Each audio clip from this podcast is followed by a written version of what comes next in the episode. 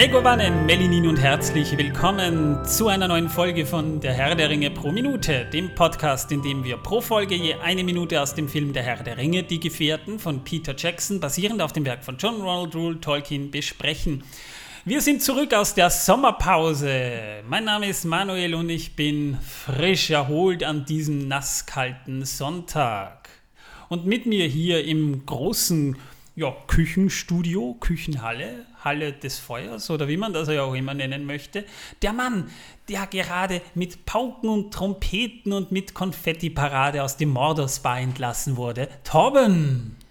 Ja, hallo erstmal. Ich bin wieder dabei. Es geht mir gut.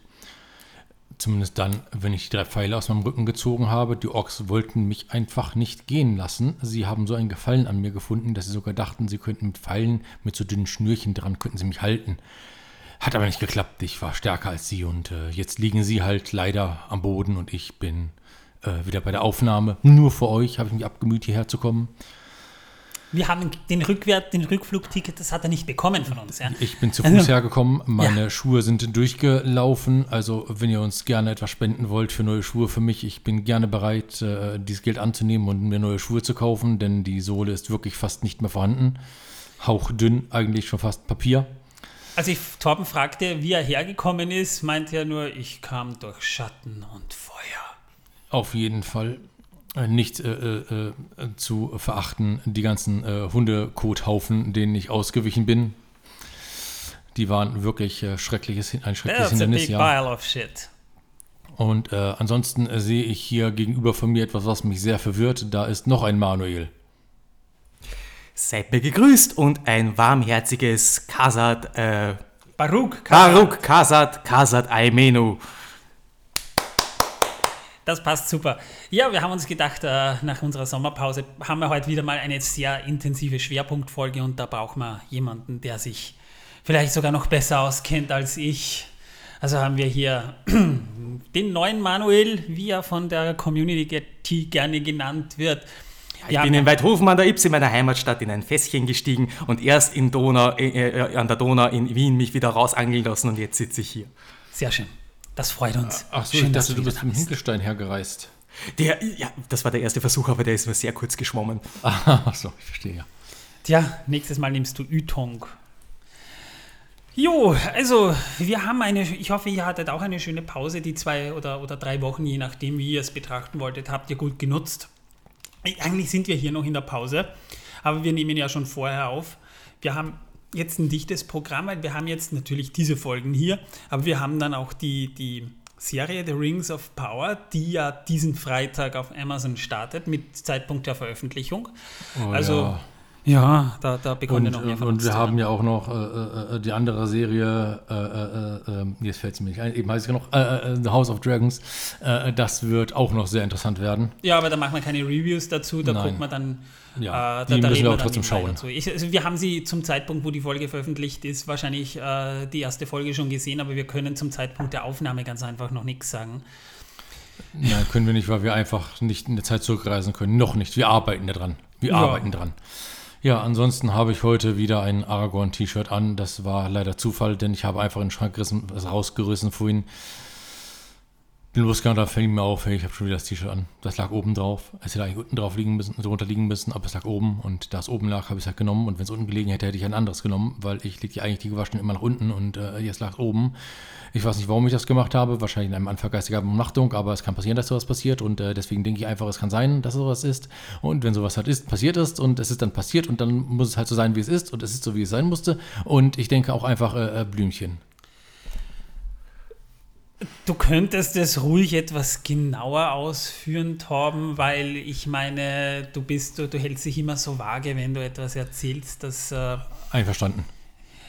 Wir haben übrigens momentan den ersten kühlen und, und nicht so schönen Tag seit Wochen. Wir haben ja die ganze Zeit Hitzewelle irgendwie gehabt, gefühlt. Es waren immer nur so kleine Unterbrechungen und nicht mal die waren wirklich kalt, aber heute ist es zum ersten Mal dass man mal sagen könnte, oh, ich will nicht aus dem Haus gehen irgendwie. Also Manuel kam sogar mit Jacke an, ja, vor zwei Tagen. Ich auch. Ja, vor zwei Tagen, da, da, da sind wir noch schwitzend am Boden gekrochen. Äh, ja, nackt schwitzend über die Wiese gekrochen wie eine Nacktschnecke. Ja, und wir waren nicht die Einzigen. Deswegen konnten Sah nach Regen aus. ja. Ach, ich wünschte, mein Schneider wäre ein Schmied. Ja, genau so in etwa. Jo, äh, für die Leute, die die letzte Folge noch nicht gehört haben oder nicht mehr wissen, was passiert ist, wir haben sehr ausführlich über das Wort Melon gesprochen und über das Tor von Moria, das Hulstentor. Da sind wir ja nach wie vor immer noch. Und mittlerweile sind wir bei Minute 123 angelangt. Ja, und in der Minute passiert Folgendes. Das Tor von Moria ist also offen. Ja, und äh, die Gefährten betreten gerade Moria in stockdunkler Nacht und wir hören Gimli begeistert sagen, und nun, werter Elbenherr, werdet ihr die berühmte Gastfreundschaft der Zwerge kennenlernen. Prasselnde Kaminfeuer, Malzbier, gut abgehangenes Fleisch. Denke ich mir eigentlich auch gerade, sind das die einzigen Qualitäten bei Zwergen? Äh, Energieverschwendung, Fressen und Saufen? Also Nein, eigentlich nicht so nein. an, viel anders als bei uns, ja? Nein, deren einzige, äh, noch zusätzliche Qualität ist natürlich, dass sie auch wirklich alles aufessen. Und noch viel mehr. Schau dir im Hobbit die Speisekammer von Bilbo an, wie sie danach aussah. Ja, gut, okay. Ja, Und wie da waren davor ja aussah. 13. Ich meine, wie viel frisst ein Elb? Und ist der, ist- sind Elben Vegetarier? Also ein Elb frisst eine äh, Karotte und eine, ähm, eine Erbse am Tag. Es wird immer wieder gesagt, dass sie auf die Jagd gehen und ähm, die jagen äh, nicht nur Orks, die jagen auch Wildtiere. Also nein, das sind Ja, aber- mit Sicherheit keine Vegetarier. Aber da üben sie sich doch nur dran im Schießen und danach lassen sie wieder laufen, oder nicht? Gut, okay. Äh, wir reden hier jetzt quasi von gut abgehangenem Fleisch und Malzbier. Äh, Malzbier ist ja auch immer eine Frage, ist Malzbier nicht alkoholfrei? ja, das, das weiß ich nicht. Dazu bin ich, ich bin aber Ja, absolut kein aber- Bierexperte. Aber das heißt mittlerweile ja Malzgetränk und nicht mehr Malzbier, weil Malzbier ist ja verpönt, deswegen heißt es Malzgetränk. Man muss ja die Ordnung halten. Ich meine, Schwarzwälder Kirschtorte darf auch noch Schwarzwälder Kirschtorte halten, wenn dort äh, Schwarzwälder Kirschbrand drin ist. Aus Aha. der dafür vorgesehenen äh, äh, Destille im Schwarzwald. Verstehe. Sonst darf die nicht mehr so heißen. Du kennst Sonst dich aus. eine Kirschschnapstorte. Ja, aber Malzbier, ich, ich denke mir nur gerade Malzbier, äh, ich meine, dass natürlich in, in Bier Malz drin ist, ist schon klar, aber Malzbier, das ist so ein, so ein, also in unserem Sprachgebrauch ist das ja eigentlich so wie Karamalz so vergleichbar. Abgesehen davon muss man auch dazu sagen, äh, dass in manchen amerikanischen Serien, wenn sie Rootbier übersetzen müssen, wird daraus Malzbier oder Kräuterbier. Aber meistens Malzbier. Also ich wollte es nur gesagt haben. Also Wobei Rotbier kein Malzbier ist, wie wir es hier haben. Maltbier. Maltbier. Also da merkt man, dass John Rice Davis Schotte ist. Maltbier. Erinnert mich Ja. an meinen Schottlandurlaub. Der, der hätte auch gut als Pirat durchgehen können. Arr. Genau. Ja, total. Ja. Das ist das Lieblingswort der Piraten. In der Zwischenzeit, ähm, in der Zwischenzeit pustet Gandalf seinen Stab auf. Also das ist jetzt nicht so, dass er dann einen Zauberspruch spricht. Der, der, der, der, der haucht seine Spitze seines Zauberstabs an und die Glühbirne geht oben an. Also so sieht das ein bisschen aus für mich. Währenddessen hören wir immer noch äh, Gimli weiterreden. Und sie nennen es eine Mine. Also, so nein, er sagt, denn dies, mein Freund, wobei, ja, nee, den Freund, ne? Komisch schon, ist die, ist die Heimstätte meines Vettern Balin. Und sie nennen es eine Mine. Eine Mine. Und hört man so Mine, Mine, Mine im Hintergrund. Jedenfalls kommt dann nur Boromirs trockener Kommentar, das ist keine Mine, das ist ein Grab. Und dann erst fährt die Kamera zum Boden runter und wir sehen lauter skelettierte Orkleichen. Und Und Zwergenleichen. und Zwergenleichen. Und Gimli blickt sich nur um und sagt, nein, nein, nein. Er fängt richtig zu hyperventilieren an in der Situation. Und äh, Legolas nimmt einen Pfeil, guckt den Pfeil an und sagt, Orks. Das wären die Leichen nicht schon genug, ja, aber die haben wahrscheinlich die Zwerge mit den Pfeilen durchbohrt. Ne? Und plötzlich werden die Waffen gezückt. Obwohl es eigentlich tote äh, Orks sind, ja, also das ist schon ein bisschen irritierend. Das ist so ein bisschen eine Überreaktion, würde ich sagen. Na, wo tote Orks sind, sind auch lebende Orks. Nein, da nicht. Aber Das die ist sind ja schon Grab. sehr lange tot. Die sind ja alle schon äh, skelettiert. Ja, eben, also da wird länger niemand gewesen sein, sonst hätte irgendjemand den Dreck vielleicht weggeräumt oder zumindest gefressen. Ja, ein Smog fehlte halt einfach. Nö, Orks werden, die, die haben, glaube ich, keine Scheu davon, sich selbst zu fressen. Ab sofort steht wieder Fleisch auf dem Speiseplan. Juhu, mein Vetter. da liegt er. Ja, und äh, die, die, die Waffen werden dann gezückt und, und Boromir nervt schon wieder mit, wir sollten sofort hier von Rohan, wir hätten niemals hierher kommen dürfen. Der geht mir schon so auf den Sack. Der hat seit, die, also gefühlt zehnmal hat er schon irgendwie gesagt, "Hey, wir, wir, wir, wir sollten über die Pforte von Rohan gehen, wir gehen nach Gondor. Ich habe doch gesagt, gehen wir nach Gondor, gehen wir nach Gondor, gehen wir nach Gondor. Ich hätte den Typen ins Wasser geschmissen. Schnauze! Entschuldigung, er geht, mir, er geht mir nur schon so auf den Sack. Gesundheit, Manuel. Also das ist so ein, so ein typischer, so ein typischer äh, Typ in der Gruppe, der, der einem eigentlich immer nur mit seinem Gesabbel die ganze Zeit auf die Nerven geht. Ja, so einer, äh, nach dem Motto, niemand mag Klugscheißer. Wirklich, Ja, genau. niemand mag sie. Doch, jeder liebt Klugscheiße. Wir sind der Klugscheißer-Podcast für den Herrn der Ringe, vergiss das nicht. Auch das noch. Ich wusste, ich habe irgendwas missverstanden. Na, am Ende hören wir noch Boromirs Stimme, wie er sagt, raus hier! Und in dem Moment schnappt so ein tentakeliger Arm Frodo und zerrt ihn weg. Und damit endet die Minute dann eigentlich auch schon. Ja, und natürlich schnappt es Frodo, weil. Ah, Pippin ist schuld. Genau. Pippin ist schuld, weil er hat ja vorher den, den Stein ins Wasser geworfen. Ja, aber hätte es Also, doch Pippin hat das Wasser müssen. aufgeschreckt. Hättest du da nicht Pippin schnappen müssen, statt Frodo? Ja, vielleicht ist Frodo näher gestanden. Also Naja, im im, Ernst. im, im, im Buch war es ja, im Buch war es ja Boromir, der äh, einen Stein ins Wasser hat fallen lassen. Ja, und Frodo hat gesagt, schrecke nicht das Wasser auf. Also das war ein bisschen anders. Da war nicht Aragorn derjenige, der, der Pippin gemaßregelt hat. Ja, aber das ist äh, im Film anders. Da Ja. ist Pippin schuld. Ich sag, Pippin ist schuld. Das äh, werdet ihr noch öfter Ich hören. kann dazu nur eins sagen. Die Zusammenfassung vom Herrn der Ringe äh, äh, Film, Zeichentrickfilm äh, Return of the King, kann ich nur sagen, Manuel, Pippin ist der Nein. Sam, nein. ist der falsch. Sam der, der, der Filmgruppe. Also, eigentlich wollte ich sagen, die Zusammenfassung, Frodo, nee. Nee, Doom. Ah, ja, Ja, ja, Ja, ja. du musst sagen, welcher Zeichentrickfilm. Ich meine, wir haben zwei Zeichentrickfilme geguckt, ja. Wie du meinst, Manuel. Ja, wie auch immer. Jedenfalls im Buch äh, wollen die Gefährten gerade erst Moria betreten, als ein Fang am auf dem, aus dem Wasser schießt. Also die waren noch nicht drin. Die Szene, wo wir da die skelettierten Orks haben, das kommt im Buch gar nicht so vor. Da liegt nichts. Also das ist gar nicht vorhanden. Dass da am Eingang äh, eben Zwergen und Orkleichen liegen, das kommt im Buch jedenfalls nicht vor. Deswegen ist auch der Satz, das ist keine Mine, das ist ein Grab, ist eigentlich ein Filmzitat und kein Buchzitat. Dabei, dabei ähm, gab es hier schon, ich glaube, war es Oin, der am, der am Westtor umgekommen ist und der dem Wächter zum Opfer fiel. Also dem Wächter, dem tentakelbewehrten Vieh, was da drinnen sein Dasein fristet.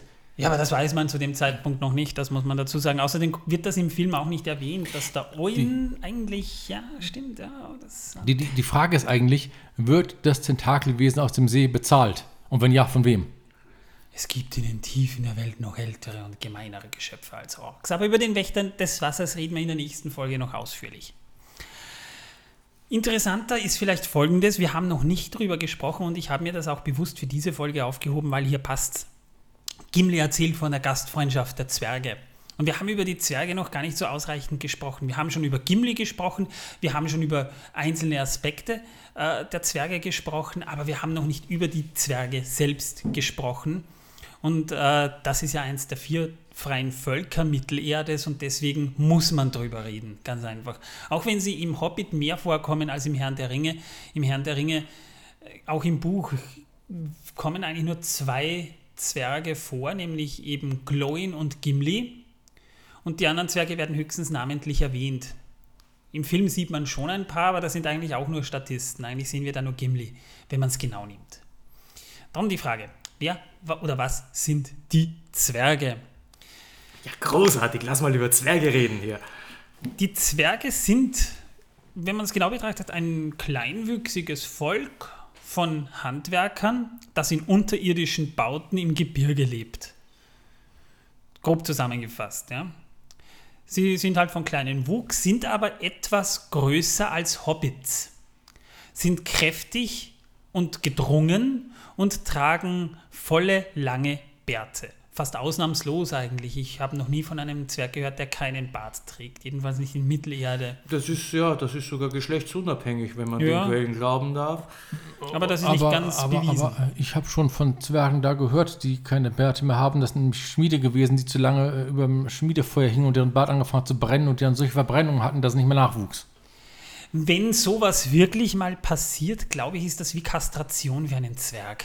Ich glaube, die haben da spezielle, so wie in äh, Monty Python, so Verleihbärte zum Anstecken, um das zu kaschieren. Ja, die werden dann mit Sicherheitsnadeln in die Haut gebohrt. Es, ich glaube, äh, man, das, das wäre ohne, ohne Bart in die Öffentlichkeit zu treten, wäre, als würde, es, es ginge man nackt vor die Tür. Schon Ja. möglich. Deswegen habe ich ja auch meinen wieder wachsen lassen. Wobei ein Bart ohne, ein ein Zwerg ohne Bart, das würde mal interessieren. Wie, wie sieht sowas aus? Ne? Na, ein Zwerg ohne Bart ist wie ein Ich stelle Pferd mir das so ein Fell. bisschen vor wie ein, wie, ein, wie ein Helmut Kohl mit Muskeln. Mag sein, mag sein, dass uns. Das ist ein Vergleich. um Himmels Willen. Ja, aber jetzt hat er das Bild. Oder, oder ein Donald Trump mit Haar, ne? Es ist ein Schuss. Donald Trump ohne Hamster, aber mit Haar. Auch nicht vorstellbar. Ah, das, ist, das ist jetzt widerlich. Whatever. Im Allgemeinen gelten Zwerge als tüchtig. Also von von einem faulen Zwerg hat man auch noch nichts gehört. Ja? Also schaffe, schaffe Häuslebauer. Ähm, sie verfügen über eine ho wirklich hochentwickelte Schmiedekunst. Wirklich eine hochentwickelte Schmiedekunst. Vielleicht sogar noch höher entwickelt als die der Elben. Ja, da werden wir danach noch äh, genau eingehen über die genauen Eigenschaften der Zwerge und inwieweit sie sich äh, durchgehalten haben über den Kosmos des Herrn der Ringe und Ada hinaus. Ähm, das, das werden wir uns dann auch noch genauer anschauen. I- Interessant dabei ist ja, dass ähm, es ja einige ganz maßgebliche Charakteristika von Zwergen gibt, die sich wirklich durch die Bank durchhalten. Zum Beispiel, äh, dass, Moment, weil du gerade die Schmiedekunst erwähnt hast, nein, das ist wichtig, da, das muss ich gleich einwerfen, sonst vergesse ich das, das habe ich mir nämlich nicht aufgeschrieben. Zwerge verwenden keine Sklaven in ihren Schächten und ihren Minen. Das ist äh, ganz, ganz entscheidend, die machen ihre Drecksarbeit selbst. Jeder. Jeder ist Teil dieses Ganzen, ja. Und sie sind hervorragende Steinmetze, das muss man auch noch dazu sagen. Also, wenn Zwerge eins können, dann ist es Schmieden und Graben und, und, und was aus Stein hauen. Und das essen. Sie. Essen können sie auch. Bra- Ja, ja, na, Das das, können sind sie vielleicht Hobbits. sogar noch besser als alles andere. Na, da glaube ich, sind Hobbits besser drin. Na gut, saufen.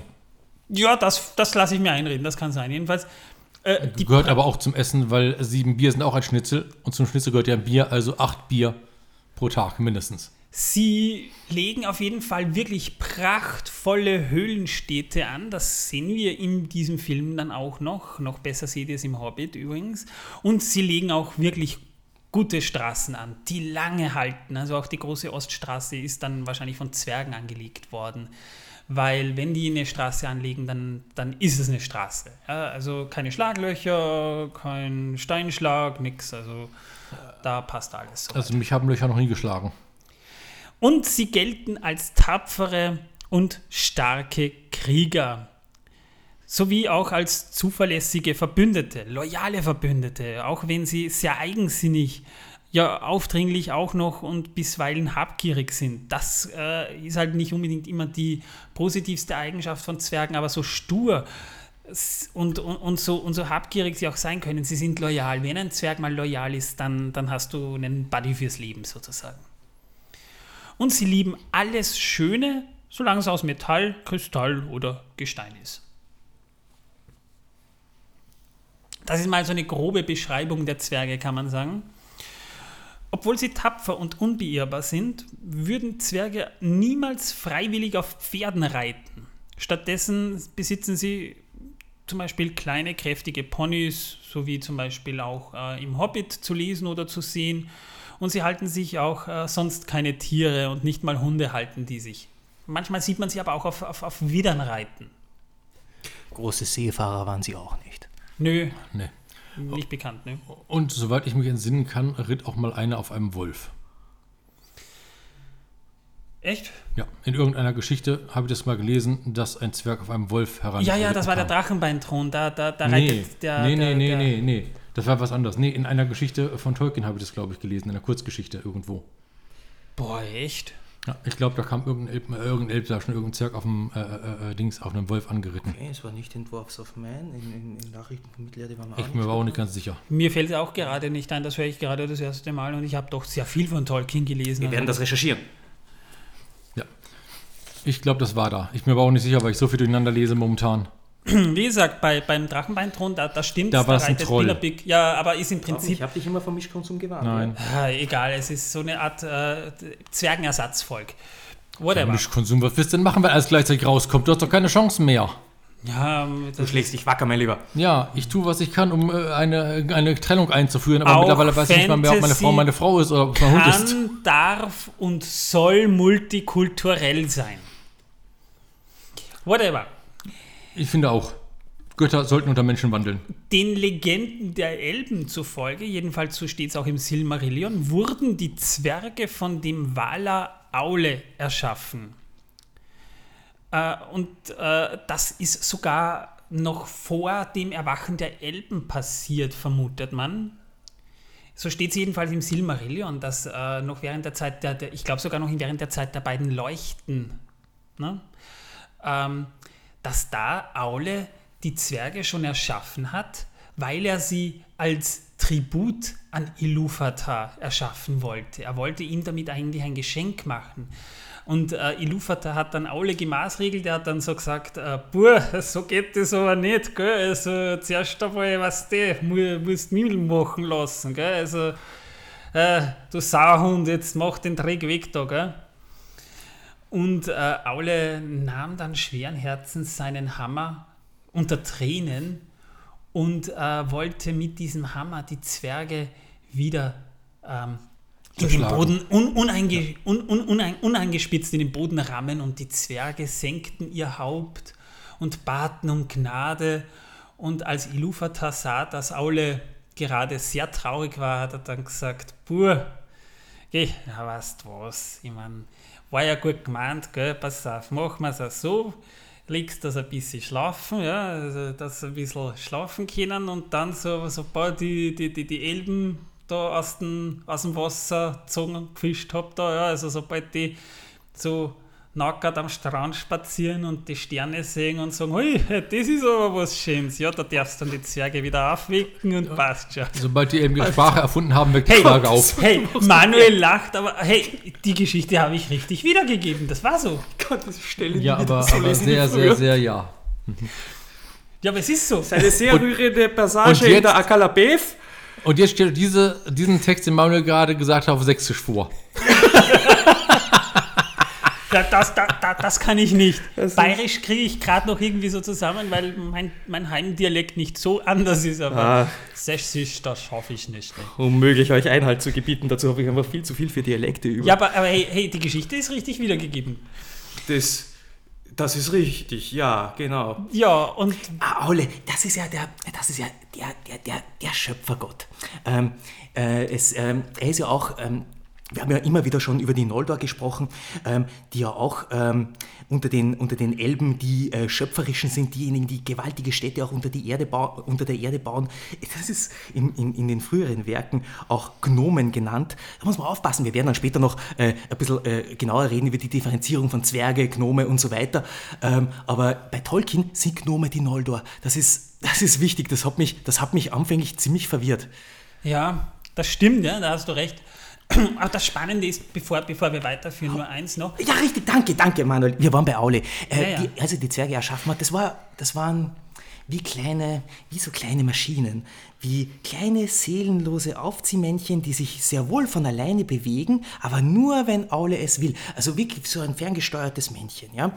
Also kein eigener Wille. Das haben sie, das haben sie wirklich, darum sind sie auch, äh, sind die Zwerge nicht eine alleinige Schöpfung Aules, sondern diesen freien Willen und diese, dieses, diesen Willen der Selbstentfaltung, den haben sie eingehaucht bekommen von Iluvatar. Das war sein, sein äh, sein, auch, auch sein Zugeständnis an Aule, denn er hat gemeint, ja, das, das war eigentlich, das hat ihm gefallen, das war schön, das hat so ein, so ein gewisses, so, ein- so, ich habe da immer so, so, so, Ja, so ich eine, bin das hat so ein eigentlich- Vater-Sohn-Gespräch ich bin irgendwie. stolz Ja? auf meinen Buben, Ja, also eigentlich ja. hast du eigentlich was Schönes bastelt. Ja, genau. Ich finde schon, dass du mir nacheiferst, hast gut gemacht, sehen auch gut aus, ein bisschen klein geraten vielleicht und fressen ein bisschen viel, aber hey, hast gut gemacht, hier, ich gebe dir noch ein kleines Geschenk mit, das noch richtig läuft, weißt du, und dann sehen wir mal weiter, was da passiert und wie sie sich entwickeln und so und wenn sie Scheiße bauen, dann fliegen sie halt raus, ne?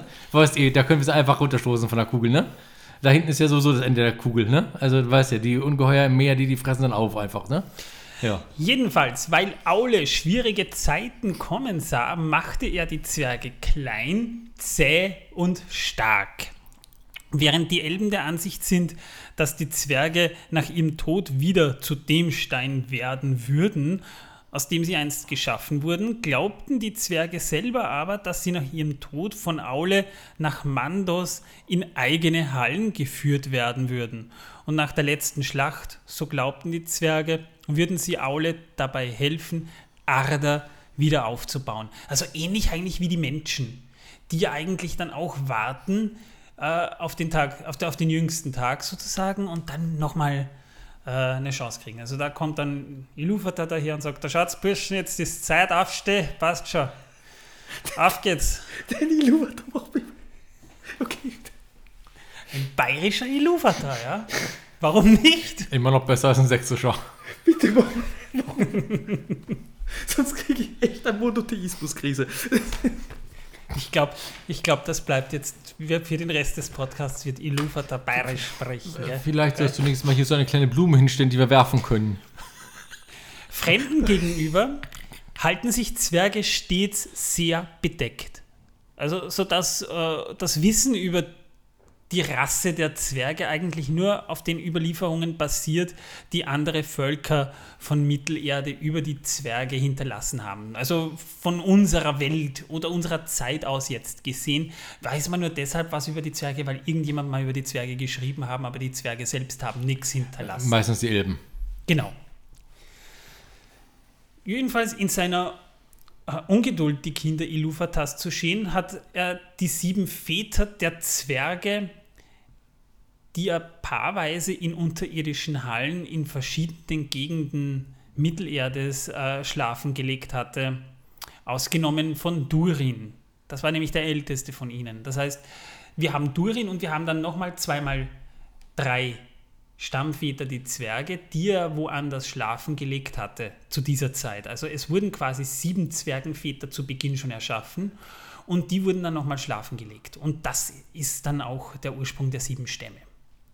Sie sollten auf Ilufatas Wunsch erst nach den Elben erwachen und von den sieben Stämmen der Zwergen geht je einer auf einen dieser sieben Väter zurück, von denen jeder innerhalb seines eigenen Stamms mehrfach wieder auferstand. Also man glaubt schon an Wiedergeburt ein bisschen, gerade bei den, bei den Stammesvätern. Wobei hier wirklich nur Durin eigentlich bekannt ist namentlich. Warum müssen es immer sieben sein bei Zwergen? Das habe ich mich gefragt, als ich, als ich das zum ersten Mal gelesen habe, habe ich mir gedacht, Tolkien, sieben, ja, wirklich war echt. Ähm, dabei muss man aber auch sagen, sie hatte schon, Tolkien hatte ja schon eine gewisse Affinität zur, zur, zur, zur nordischen Mythologie prinzipiell, dementsprechend auch zu Zwerge und natürlich auch alles drumherum, auch wie weit der Bogen, Bo, äh, der, der Bogen gefasst sein mag. Und äh, da, da war er mal mit seinem Kumpel C.S. Lewis, äh, dem äh, Autor von äh, der, der, Chronik, der Chroniken von Narnia, im Kino haben sich die beiden Schneewittchen angeschaut. Vielleicht sind es deswegen sieben Zwerge geworden.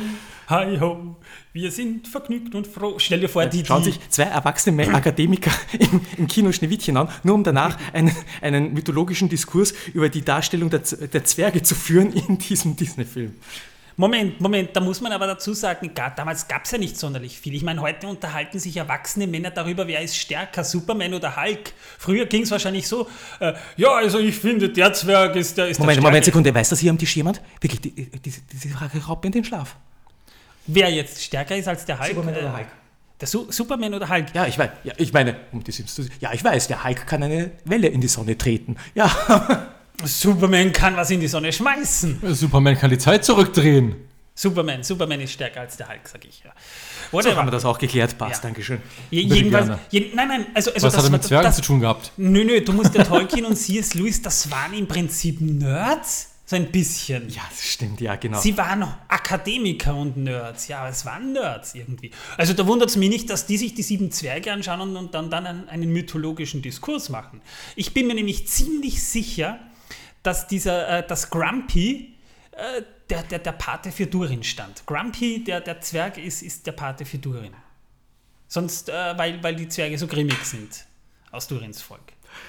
Also ziemlich grumpy waren ja auch einige Male die Zwerge aus dem Hobbit. Also okay, die haben auch einiges durchgemacht, aber mein Gott, haben die, wie man auf Wienerisch zu sie sagt, zu sie sagt waren die am Sudern. Und ist dir nicht aufgefallen, dass, dass wenn, wenn du dir Balin mal ganz genau ansiehst, dass, der, der sieht fast eins zu eins aus wie Nosy aus, aus Schneewittchen und die sieben Zwerge.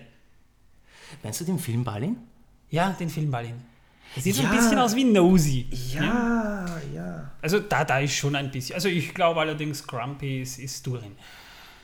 Durin, äh, das Spannende ist nämlich, Tolkien hat ja auch äh, sechs Mütter der Zwerge sich erdacht. Also wir haben Genau. sieben Zwerge. Und nur Durin hat er alleine unter Gundabad gelegt, weil es so grumpy war. Ja, genau, das. Jetzt verstehe ich. Also, also, also logisch wäre ja eigentlich, dass dann eine dieser sechs Zwerginnen fremdgegangen ist. Es wird wirklich, ähm, äh, Tolkien geht wirklich, das, das, äh, äh, steht in, in, in ähm, Dwarfs and Men, die haben, sich, die haben sich bunt durchgemischt. Ja, ja, die haben da, also da war keine, keine, keinerlei Ambitionen um, also es galt immer frisches Blut in die Mine, frisches Blut in die Ja, Mine. ja, Durin heiratete jedenfalls äh, bei jedem neuen Erwachen eine Tochter aus einem anderen Stamm. Also kann man sagen, Durins Volk ist Multikulti, weil die mit allen anderen sechs Zwergenstämmen irgendwie versippt war. So ist es, so ist es. Ich meine, rein namentlich äh, ist Durins Volk ja unter den, unter den äh, äh, Namen der Langbärte bekannt. Ja, die Langbärte sind das. Da haben wir schon mal ansatzweise vor ein paar Folgen darüber gesprochen. Am bekanntesten ist ja auch der Stamm der Langbärte. Das muss man mal dazu. Longbeards übrigens mit T, Longbeards im englischen Original, der aufgrund seines Stammvaters Durin auch als Durins Volk bezeichnet wird und lange Zeit in Moria oder Khazad Dum, wie es von den Zwergen auch benannt wird, gewohnt haben. Also Khazad Dum, Moria ist sozusagen das Capital City der Langbeard, der Longbeards.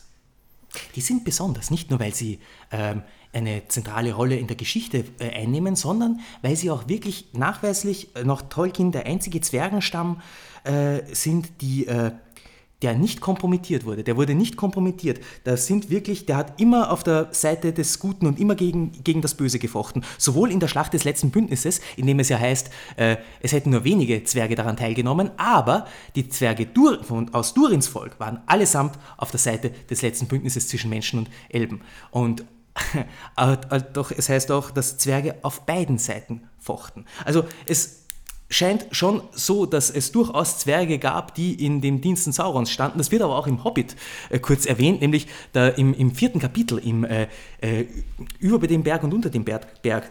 Im vierten Kapitel ähm, heißt es auch, dass, dass besonders ähm, heimtückische und hinterlistige Zwerge mit Orks gemeinsame Sache gemacht haben. Im Herr der Ringe Online-Spiel übrigens, das ich sehr gerne auch zitiere, weil die sich sehr, sehr viel auch mit dieser Materie auskennen, gibt es sogar böse Zwerge, nämlich den Stamm der Grimhans.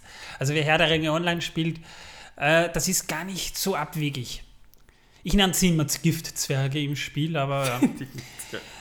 Dann gibt es eben auch noch die, den Stamm der Feuerbärte und dann auch der, der Breitstamm und die erwachten in den Ered Luin, also die blauen Berge.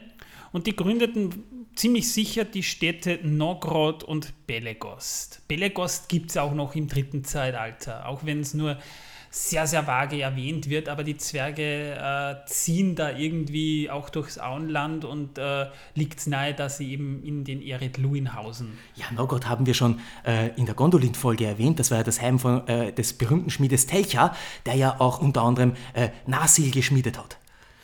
Ja, und dann haben wir noch die Stämme der Eisenfäuste und der Steifbärte. Steifbärte, okay. Ähm, die haben ihre Hallen weit im Osten. Also ich vermute die Eisenberge, die man ja auf Landkarten sieht, die liegen relativ weit noch östlich vom Einsamen Berg. Ah, die Ered Engrin. Ja. Und ebenfalls östlich leben auch die Schwarzschmiede und die Steinfüße. Stehe ich mir unangenehm vor. Steinfüße zu haben. Aber wie gesagt, da weiß man nur den Namen. Was, wo die wohnen und was die machen, kann man, sa- kann man schwer sagen. Es Ähm, werden dir die Beine schwer beim Tanzen mit dem Schweinebär. Drum äh, auch, auch mal gesagt, äh, wenn sich jetzt Leute darüber pikieren, dass in, in der Herr der Ringe-Serie schwarzhäutige Zwerge vorkommen, das liegt durchaus nahe, dass, dass es auch solche Zwerge gibt. Und das äh, passt auch zu Tolkien, der ja auch die Zwerge immer als Irden, also Erdfarben eigentlich bezeichnet hat. Er hat Außerdem- ihnen auch immer einen erdfarbenen Touch gegeben. Außerdem denkt bitte dran, es könnte natürlich auch sein, dass sich einige von ihnen einfach schwarz geärgert haben. Das geht auch, ja. So ist es, genau. Und Ja. notfalls haben wir immer noch die fruchtbaren Schwarzerdeböden. Ja. Ja, aus denen sie rausgewachsen sind. So ist es. Dann gibt es noch eine Unterart, wenn man die so nennen kann, nämlich die Klein Kleinzwerge, die vermutlich noch vor dem Ende des ersten Zeitalters ausstarben. Min. Äh, in der Legende von Turin Turambar kommt einer solcher dieser Zwerge vor. Da handelt es sich um verbannte Zwerge aus den östlichen Zwergenreichen. Äh, also gibt es natürlich oder, oder, oder ist natürlich auch noch eine Möglichkeit, aber, aber da hat sich Tolkien relativ bedeckt gehalten.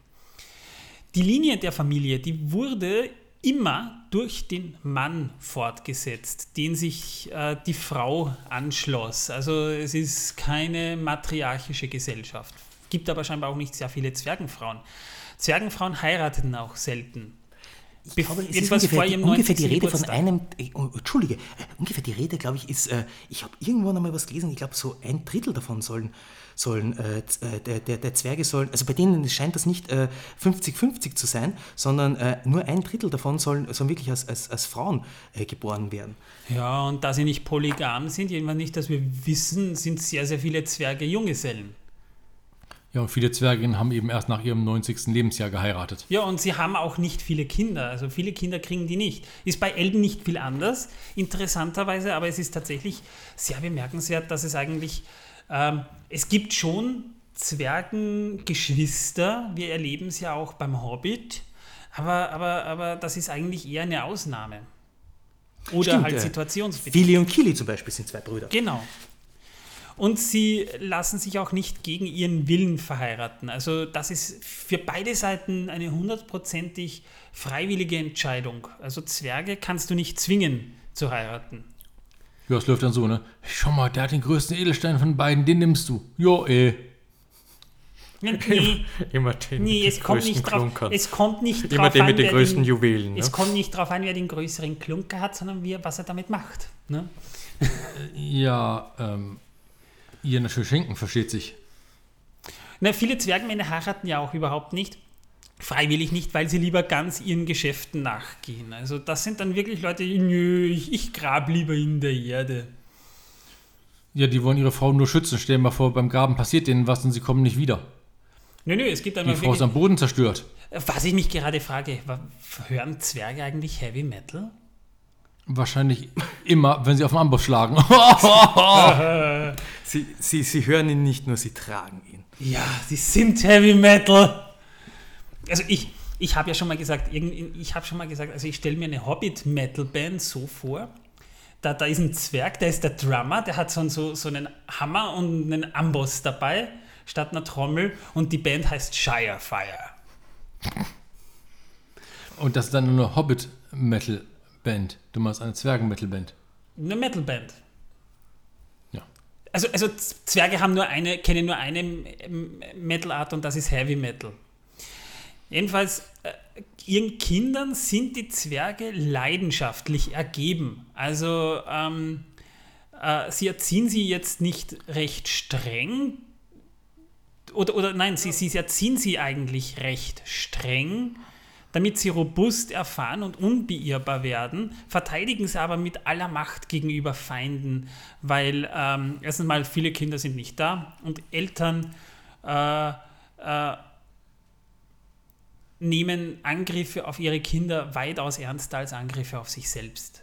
Also, äh, du, du, du hast mein Kind beleidigt ja, und schon hast du einen Todfeind. Ja, oder aber ein äh, äh, äh, Erzfeind. Aber, aber auf der anderen Seite muss man auch dazu sagen, haben die Der war so Kinder... scheiße. Tut leid, der war so scheiße, aber da musste sein. Ich habe jetzt nicht zugehört. Ich schäme mich etwas, dass ich den so lustig finde. Ein Erzfeind, ja. Ja, ein Erzfeind. Doch, Nach dem Schürfen auf jeden Fall. Auf der anderen Seite aber haben die Kinder die gleiche Einstellung gegenüber ihren Eltern. Also auch du, hey, du hast meine Mutter beleidigt, du Hurensohn. Hey, beleidig nicht unsere Mutter, Alter. so. Also ja. Du Hurenorg. Uah. Was? Ja, das ist jetzt wirklich, also ich entschuldige mich. liebe, liebe Kinder, es tut mir wahnsinnig leid. Ja. Jede Verletzung oder Beraubung der Eltern wird von den Kindern vergolten. Also wenn da wirklich mal ein Ork die, die, die Eltern eines Zwergen meuchelt, dann ist das eine Fehde fürs Leben. Also jedes Rache-Epos, das ihr kennt, das ist das Leben eines Zwergen, der seine Eltern verloren hat. Also gutes Beispiel ist ja, Thra ist ja Thrain, dessen Vater ja im Schattenbachtal äh, durch einen Ork ums Leben gekommen ist. Oh, der dem, dem, dem, As, dem, dem der Name Asok auf die Stirn geritzt wurde und dessen Schädel über die Tore Morias geschmiss, äh, äh, aus, aus Moria herausgeschmissen wurde, äh, Na, Nan, glaube ich, war es, der die Botschaft überbracht hat, dass Asok nunmehr der, der neue Herr, Herr Morias ist.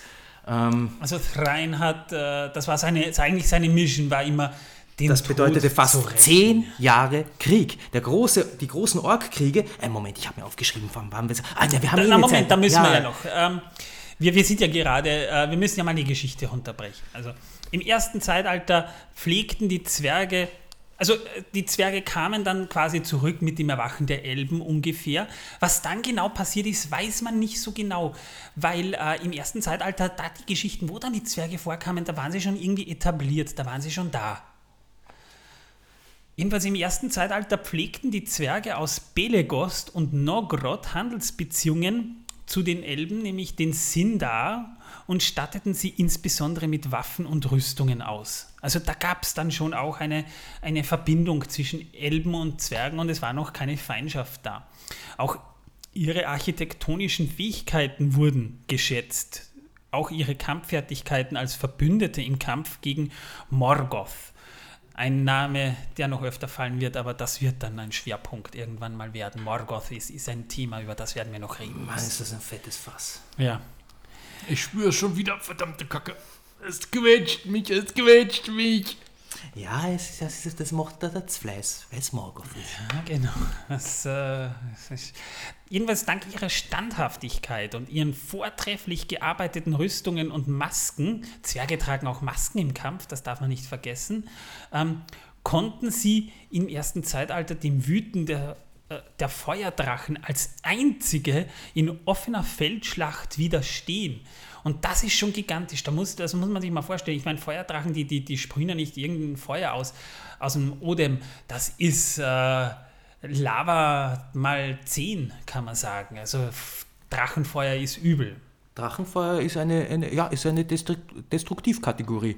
Äh, Dinge, die nur durch Drachenfeuer zerstört werden können, nicht durch normales Feuer. Drachenfeuer ist nochmal, eine, ist nochmal ein anderes, anderes Level. Ja, das ist dann schon eine, eine eine nukleare das ist eine schöne Und dann also, haben wir natürlich noch Dinge, die nur durch den Schicksalsberg zerstört werden können. Ja, genau. Ist das nochmal höher? Das ist noch einmal, das ist, die, das ist der Gipfel im wahrsten Sinne des Wortes. Ähm, wem, wem, dieses Kapitel, ein wahnsinnig episches Kapitel im Silmarillion, das ist äh, in der äh, Nirnaif Arnediat, wo äh, auch äh, Glaurung, ein, der der Urvater der Drachen, ein, ein Urologi, ein Feuerdrache, zum ersten Mal äh, eben äh, sich blicken lässt und wo es auch dann heißt, ja, dass sein, sein noch äh, nicht ganz geschlossener Panzer äh, dem äh, einer harten Prüfung unterzogen wurde durch die Äxte der Zwerge. Und äh, er wurde auch schwer verwundet durch Asachal. Asachal ist ein, ein, ein, Fürst der Zwerge.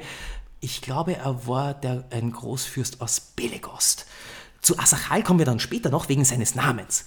Entschuldigung, Manuel, bitte fahr fort. Ja, ja, danke, Manuel. Aber ja, also lest es euch einfach durch, weil wir kommen hier zeitlich ein bisschen durcheinander, aber es macht ja nichts. Jedenfalls nach dem Erwachen der Menschen, und das war mit dem Zeitpunkt des ersten Aufgangs der Sonne, da waren die Zwerge noch vor dem Elben halt das erste Volk, das in Kontakt mit den Menschen kam. Also die hatten noch vor dem Elben wirklich Kontakt zu den Menschen. Und die Spur dieses frühen Einflusses auf die Menschen, der lässt sich selbst im, in späteren Zeitaltern noch verfolgen, weil viele Sprachen der Ostlinge mehr Ähnlichkeit mit der Sprache der Zwerge aufweisen als mit den elbischen Sprachen. Was gut für die Elben war, denn so konnten sie ihre Werke, die sie geschrieben haben, besser geheim halten vor den nichtsnutzigen, verräterischen Menschen. Das ist dieses Pack das ist sehr charakteristisch, dieser, dieser, dieser, drei, dieser Dreikonsonantenklang, der dann mit, mit, mit Vokalen gefüllt wird. Ähm, das soll, das soll ähm, so eher sehr stark an, an, an semitische Sprachen erinnern. Ich meine, das, das Entschuldigung, ich greife schon, wieder, ich greif schon, ich greif schon wieder vor. wir reden da ja immerhin von einem Sprachwissenschaftler. Der hat sich über sowas teilweise mehr Gedanken gemacht als über die Charakterisierung wichtiger Figuren. Äh, ist jetzt nur ein kleiner Side-Fact von mir. Jedenfalls im zweiten Zeitalter, also Morgoth war besiegt, im zweiten Zeitalter versuchte Sauron, sich die Zwergenkönige mit Hilfe der Ringe der Macht gefügig zu machen. Doch gegen die legendäre Dickköpfigkeit der Zwerge kamen selbst seine magischen Krämpfe Kräfte nicht an. Mit sowas hat er nicht gerechnet, Sauron. Nicht, wie er sich das vorgestellt hat. Ja? Ja. Und durch die Macht der Ringe wurden die Zwerge nur gieriger nach Reichtümern. Das schon. Also das Problem ist, wenn die, äh, wenn Zwerge eins wollen, dann ist es Profit machen. Also äh, Phase 2, Phase 1 Unterhosen, Phase 2 Fragezeichen, Phase 3 Profit. Da kommen auch zwischendrin die Kinder von ihnen. Ja, ja, aber. Für die sie uneingeschränkt Rache äh, üben. Ja, ja, natürlich. Und natürlich die Eltern von ihnen, für die also, sie auch also, uneingeschränkt also Rache Zwerge, üben. Zwerge, also Zwerge werden durch die Ringe der Macht nicht direkt korrumpiert, sondern ihre Eigenschaften und nicht unbedingt ihre positivsten Eigenschaften, die werden halt wirklich noch ein bisschen extremer. Verstärkt, Ungefähr ja. so muss man sich das vorstellen. Sie werden veritabel extremer. Und die Ringe hatten ansonsten keinen Einfluss auf die Zwerge. Äh, weder machten die Ringe ihre Träger zu Geistern, wie bei den Menschen, noch verlängerten oder verkürzten sie deren Leben. Und aus diesem Grund hasste Sauron die Zwerge und er versuchte die Ringe deshalb auch wieder zu erlangen. Und, aber nur drei konnte er zurückgewinnen und die anderen vier wurden von, vermutlich von Drachenfeuer zerstört oder gingen anderweitig irgendwie verloren. Was aber nicht sicher ist. Nicht alles ist, ist, ist hundertprozentig sicher, aber die Vermutung liegt halt in diese Richtung nahe. Im dritten Zeitalter, da sind, da sind wir ja auch beim Herrn der Ringe, da zählten Drachen und Orks, aber auch verschiedene Gruppierungen von Menschen zu den ärgsten Widersachern der Zwerge. Und zwar nicht zuletzt, weil sie es auf die zwergischen Reichtümer abgesehen hatten. Also Smaug ist ja da ein sehr prominentes Beispiel an, an Gier und, und, und das, was, was ein Drache eigentlich wirklich will. Er will nicht die Zwerge vernichten, die sind ihm eigentlich egal. Das sind, die sind halt da, das sind Ratten. Aber die Reichtümer, die sie haben, das ist das, was ein, ein Drache wirklich will. Die ja. Ermordung Thorins in Casadum, also Thorin des äh, Throas in Casadum, der Vater von Thrain, äh, durch den Orkhäuptling Asok leitete einen Höhepunkt in dieser Auseinandersetzung zwischen Zwergen und Orks ein. Da hast du ja gerade schon davon erzählt, Manuel. Äh, nicht nur die Zwerge aus Durins Volk, sondern auch aus den übrigen Zwergenstämmen beteiligten sich an diesem Rachefeldzug, der in der verlustreichen Schlacht von, äh, wie ist das? Asanul Bizar. Asanul die, Bizar. Schlacht am, die Schlacht im Schattenbachtal. Ja, ja, wo auch Thorin zu seinem Namen Eichenschild kam. Genau. Oh, was für eine epische Schlacht. Ja, wir sehen sie im Hobbit. Ein Pyrrhus-Sieg für die. Zwerge übrigens. Jetzt habe ich das gespoilert. Oh. Äh, da außer über Durins Volk, aber wenig über die Stämme der Zwerge auch bekannt ist, lassen sich keine weiteren allgemeingültigen Aussagen über die Zwerge treffen. Also was für eine Kultur andere Zwergenstämme teilweise haben, die sich vielleicht schon ein bisschen unterscheiden können, wissen wir nicht. Drum ist es ja auch fraglich, es gibt ja auch das Gerücht eben, dass manche Zwerge äh, doch Sauron unterstellt waren, dass sie böse wurden. Aber welcher Stamm das genau ist, vermutlich einer im Osten lebend, wo auch die Ostlinge leben, die ja nachweislich unter Saurons Einfluss stehen, liegt Ja, nahe. das ist ähm, ähm, östlich der, der, der äh, Urukani. Ähm, das, war, das ist aber auch, die, äh, das, das ist auch das Gebiet, in die äh, die zwei blauen Zauberer, äh, äh, Palando und Alatar entsandt wurden. Über die, das ist so, da, da ist man so auf Spekulationen angewiesen. Das hat auch einen gewissen, das hat auch etwas Reizvolles, diese Lücken zu füllen, ja, mit dem, was man Ja, da so könnte man weiß, viel Ja. Fanfiction machen. Mein Gott, da könnte man wirklich Und das, viel das ja, ist aber auch, die, wenn du dir die Landkarten von Mittelerde ansiehst, der Osten ist nur sehr grob umrissen. Du hast im Westen Details über Details, Berge und so weiter. Da in den Ländern Run, Kant, äh, nach Süden runter Harad, Umbar, Harad, darunter, da, da sieht man nicht viel. Da ist Naja, nicht viel. vielleicht gibt es da einfach nichts. Vielleicht haben sie einfach äh, durch die ganzen Zerstörungen, die davor passiert sind, durch die ganzen Bergversetzungen und Bergspülungen und die ganzen, äh, äh, was da ja, was noch alles kam, Beflutungen, einfach nichts mehr da. Dass es Steppenland ist, wäre schon möglich. Brachland. Aber, aber, aber wie gesagt, da ist auch nicht viel bekannt über, über die Länder dort, über, über die Völker Ja, dort. Da dann, dann gehen die. Leute vielleicht auch dort 100 Kilometer und drehen wieder um, weil sie sagen, hey, hier finden wir eh nichts mehr, ist alles trocken, wir mussten Kilometer weit in den Boden bohren. Das ist aber auch Wasser etwas, zu finden, da zurück freue ich uns. mich dann schon auf die Herr der Ringe-Serie, denn da wird man sicherlich auch diesen, diese Aspekte etwas besser beleuchten und das finde ich ganz gut. So. Ich, ich, ich hoffe, ich hoffe. Ja. Ich meine, öst, äh, ähm, östlich der, der, der Orokani sollen, ja, sollen sie ja alle leben. Die, die, die, das Volk der Wagenfahrer, die Balchov, äh, weiter südlich die Haradrim. Ähm, ja, da, da ist wahnsinnig viel. Da ist wahnsinnig viel. Da gibt es noch viel Potenzial in Mittelerde. Es gibt eine vollständige Mittelerde-Karte in diesem Mittelerde-Rollenspiel aus den 80ern und da, da ist dieser Teil, wo sich der Herr der Ringe abspielt, vielleicht nur ein Fünftel von der tatsächlichen Größe des Kontinents. Also Ja. ähm, da, da leben auch Elben äh, im Süden unten und so weiter. das Und im Osten leben auch noch welche und so. Also Ja, ja, natürlich. Weit verbreitet. Aber, aber, aber viele Elben sind nach Süden gezogen und die leben dort.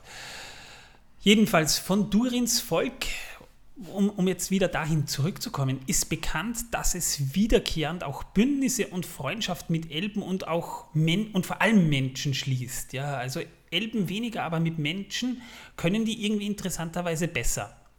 Und gemeinsam mit den Waldelben aus Thranduils Reich und den Menschen von Tal haben sie ja auch eine Ork-Armee bei der Schlacht der fünf Heere besiegt und den Drachen vertrieben. Getötet wurde er zwar von einem Menschen, der auch ähm, sehr hoch in der Gunst, also Bart, der dritte, glaube ich, ist das ja sogar, ne? Oder? oder?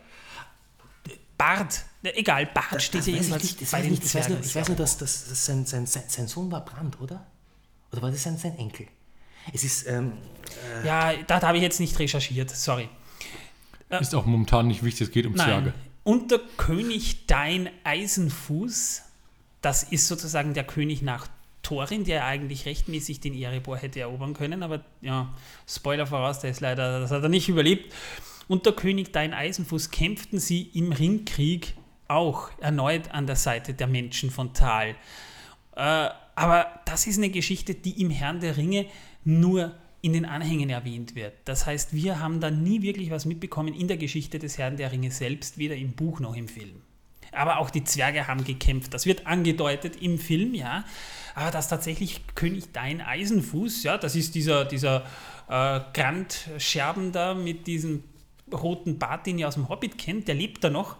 Und da hat er auch gegen, äh, gegen Saurons Recken im Ringkrieg gekämpft. das ist ein Heldentod gestorben. Da. Ob und inwieweit die Zwerge der übrigen Stämme Bündnisse mit den Menschen und Elben in ihrer Nachbarschaft schlossen, das ist nicht bekannt. Das weiß man nicht. Und ebenso ist auch ihre Rolle in, im, im Ringkrieg unklar. Da, da, da wird auch nicht drauf eingegangen. Wie gesagt, die Zwerge, die haben sehr wenig äh, Space eigentlich im Herrn der Ringe, wenn man es genau betrachtet. Das ist zwar schade, aber ist so. Die Sprache der Zwerge ist das Kutzdul. Das klingt ja wie Kotzen, aber Kutzdul, welches neben der gesprochenen Sprache Agla auch aus einer Gestensprache, dem sogenannten äh, Iglischmeck, habe ich das richtig ausgesprochen? Iglischmeck besteht. Das sieht so aus, ja. Ja. Aule selbst erdachte die Sprache und brachte sie den Vätern der Zwerge bei. Und, und das ist auch ganz interessant, wenn wir, wenn wir kurz darauf zurechtkommen. Bei Zwergen, äh, Zwerge nennen Aule auch Mahal. Und Zwerge haben nachweislich auch unter Tolkien tatsächlich eine Religion, die verehren Aule als ihren Gott, ihr Schöpfer. Bis auf wenige Begriffe ist das Kutzdul weitgehend unbekannt.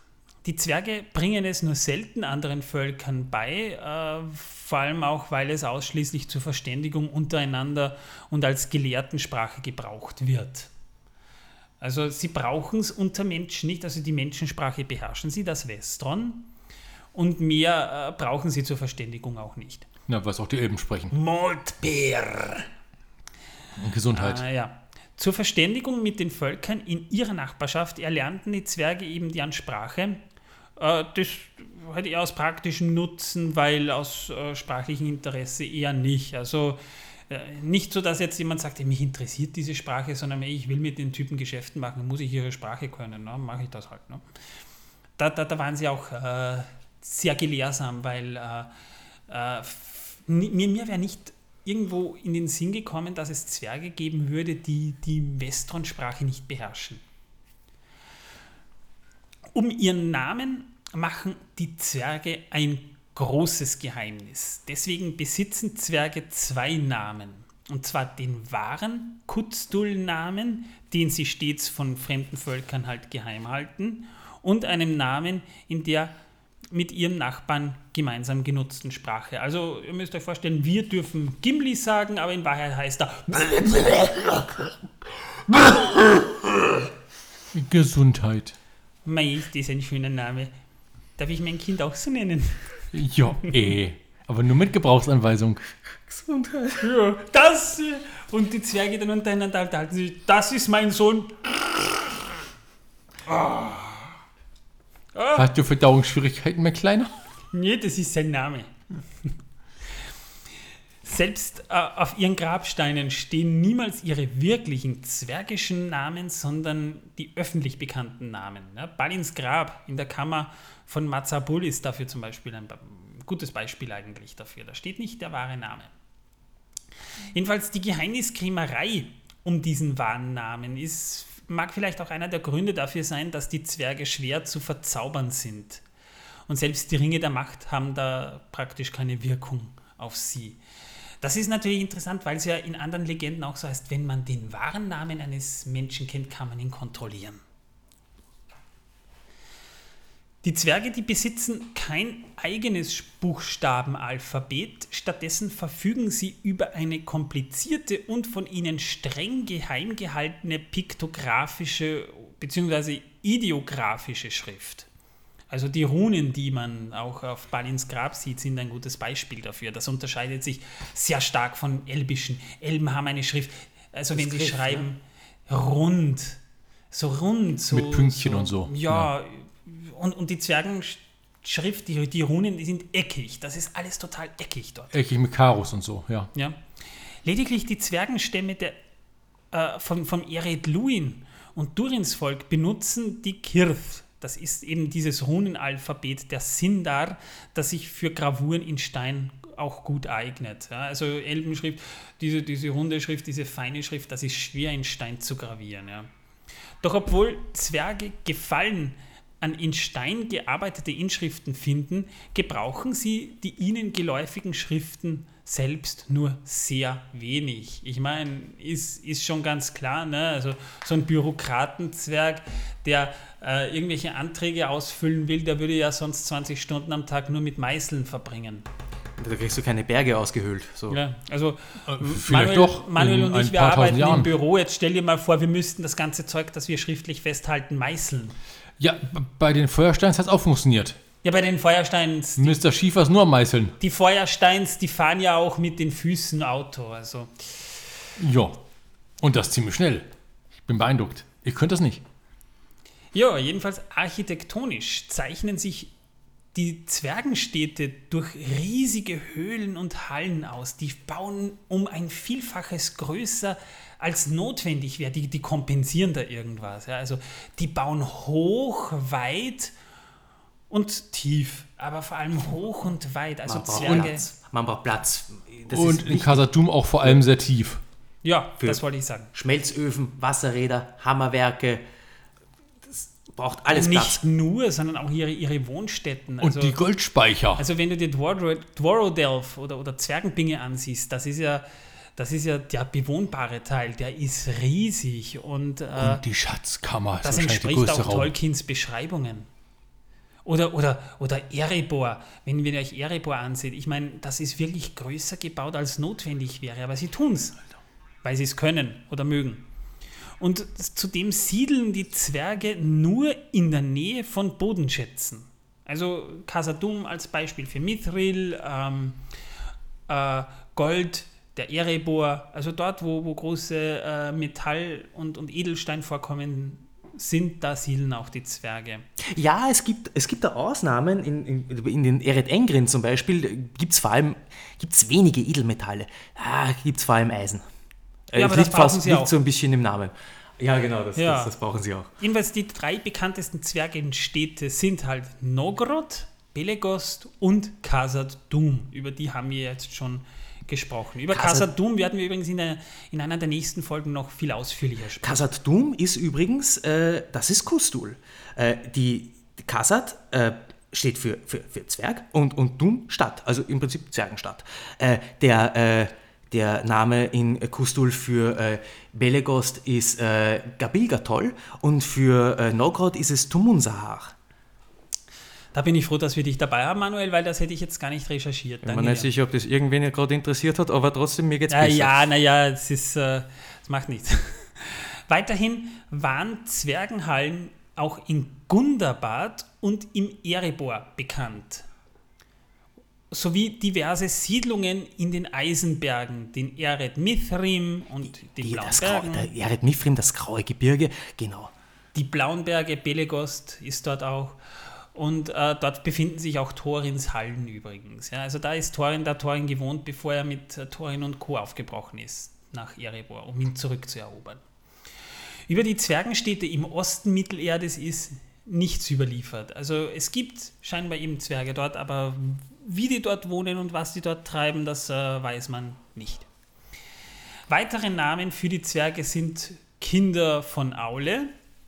In ihrer eigenen Sprache bezeichnen sie sich als Khazad, haben wir ja auch schon besprochen. Auf Sindarin werden die Zwerge Naugrim, die kurzgewachsenen, äh, genannt. Das ist auch der, der, der gebräuchlichste Name unter den Sindar, insbesondere im ersten Zeitalter. Und ähm, äh, Gonhirim, die Herren der Steine. Auf Westron werden Zwerge Margian oder Marag, äh, Narag in der Einzahl genannt. Die Feindschaft jedenfalls zwischen Zwergen und Elben, die, über die wir noch gar nicht gesprochen haben, äh, die scheint sich erst im Laufe der Zeit entwickelt zu haben. Und man weiß nicht mehr ganz genau warum.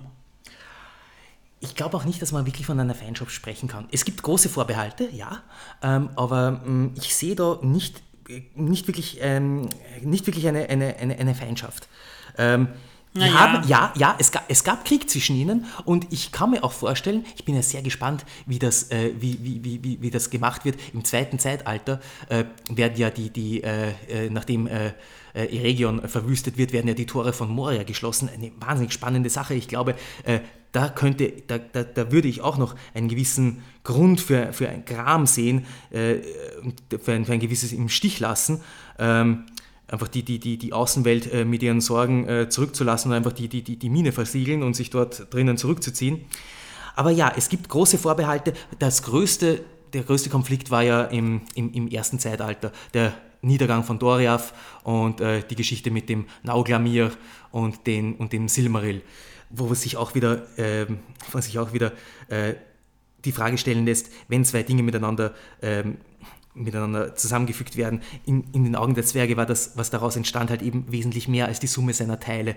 In den Augen Fingols, äh, des Königs von Doriaths, nicht. Aber das werden wir, behandeln wir das? Haben wir das schon behandelt? Das werden wir noch behandeln. Bitte, Nö, nö, sag, da- bitte da- sag, dass wir das noch behandeln Wir werden da sicher irgendwann mal darauf eingehen, weil wir müssen noch viele Aspekte, die ja nur angedeutet werden, werden wir irgendwann mal besprechen müssen. Ah, vielen Dank. Auf alle Fälle muss das eine epische Schlacht gewesen sein. Zwerge in Doriath. Mann.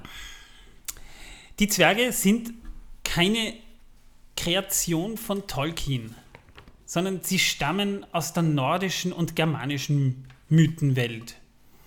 Und deshalb spielen sie auch in den Volksmärchen des 19. Jahrhunderts, äh, zum Beispiel durch die Gebrüder Grimm, eine große Rolle. Und das ist nämlich spannend, da können wir jetzt kurz darüber reden, Manuel, weil du hast mir diese Frage gestellt und du wolltest das in diesem Podcast unbedingt einbringen und jetzt hast du die Gelegenheit, wann wir das erste Mal, wann haben wir das erste Mal von diesen, diesen Fantasy-Zwergen gehört oder gelesen. Und da bin ich jetzt natürlich gespannt, deswegen, weil wir schon darüber gesprochen haben, aber den, den Hörern noch nicht. Fragen wir doch mal Torben. Torben, was war das erste Mal, dass du die Form der Zwerge, wie du sie im Herrn der Ringe und in anderen Fantasy-Werken kennengelernt hast? Wann hast du das erste Mal Kontakt mit diesen Zwergen gehabt? Schneewittchen und die sieben Zwerge. Das ist nämlich spannend. Ich Aber hab, die sind ja nicht so, dass sie da so, so, so eine Fantasy-Zwerge im Grunde Nein, nein, doch, sondern- doch, doch, die liegen diesen, diesen Zwergen aus dieser Mythologie sehr wohl schon zugrunde. Ja, Sie aber das sind nicht so graben- kriegerische Zwerge gewesen, wie man sie jetzt hier aus den Fantasy-Werken kennt, sondern das ist halt so, also das, und das erste Mal, ich Zwerge gehört habe, war tatsächlich bei Schneewittchen, als ich mir damals einen Zeichentrickfilm angeschaut habe, da war ich vier oder fünf. Also ich hatte, ich, Entschuldige, so. ich hatte Zwerge beim, beim Märchen Schneeweißchen und Rosarot tatsächlich und das war so ein, ein gieriger, Edelstein versessener Zwerg. Auch nicht kriegerisch, aber, aber da, da, das muss auch nicht unbedingt sein. Man, man, man muss ja nicht immer Zwerge mit, mit, mit voller Bewach, Bewaffnung und so kennenlernen. Es gibt auch Zwerge, die äh, einfach Geschäftsleute sind oder halt äh, Gräber sind, die halt m, Gestein abbauen. Ja, oder Leichensammler sind Leichen einfach Goldzähne klauen. Goldschmuck. Also, also Haben wir auch schon gesagt, gehabt. Äh, und mein, mein erster wirklicher Kontakt in einem Fantasy-Roman mit Zwergen war eigentlich eine Heftserie.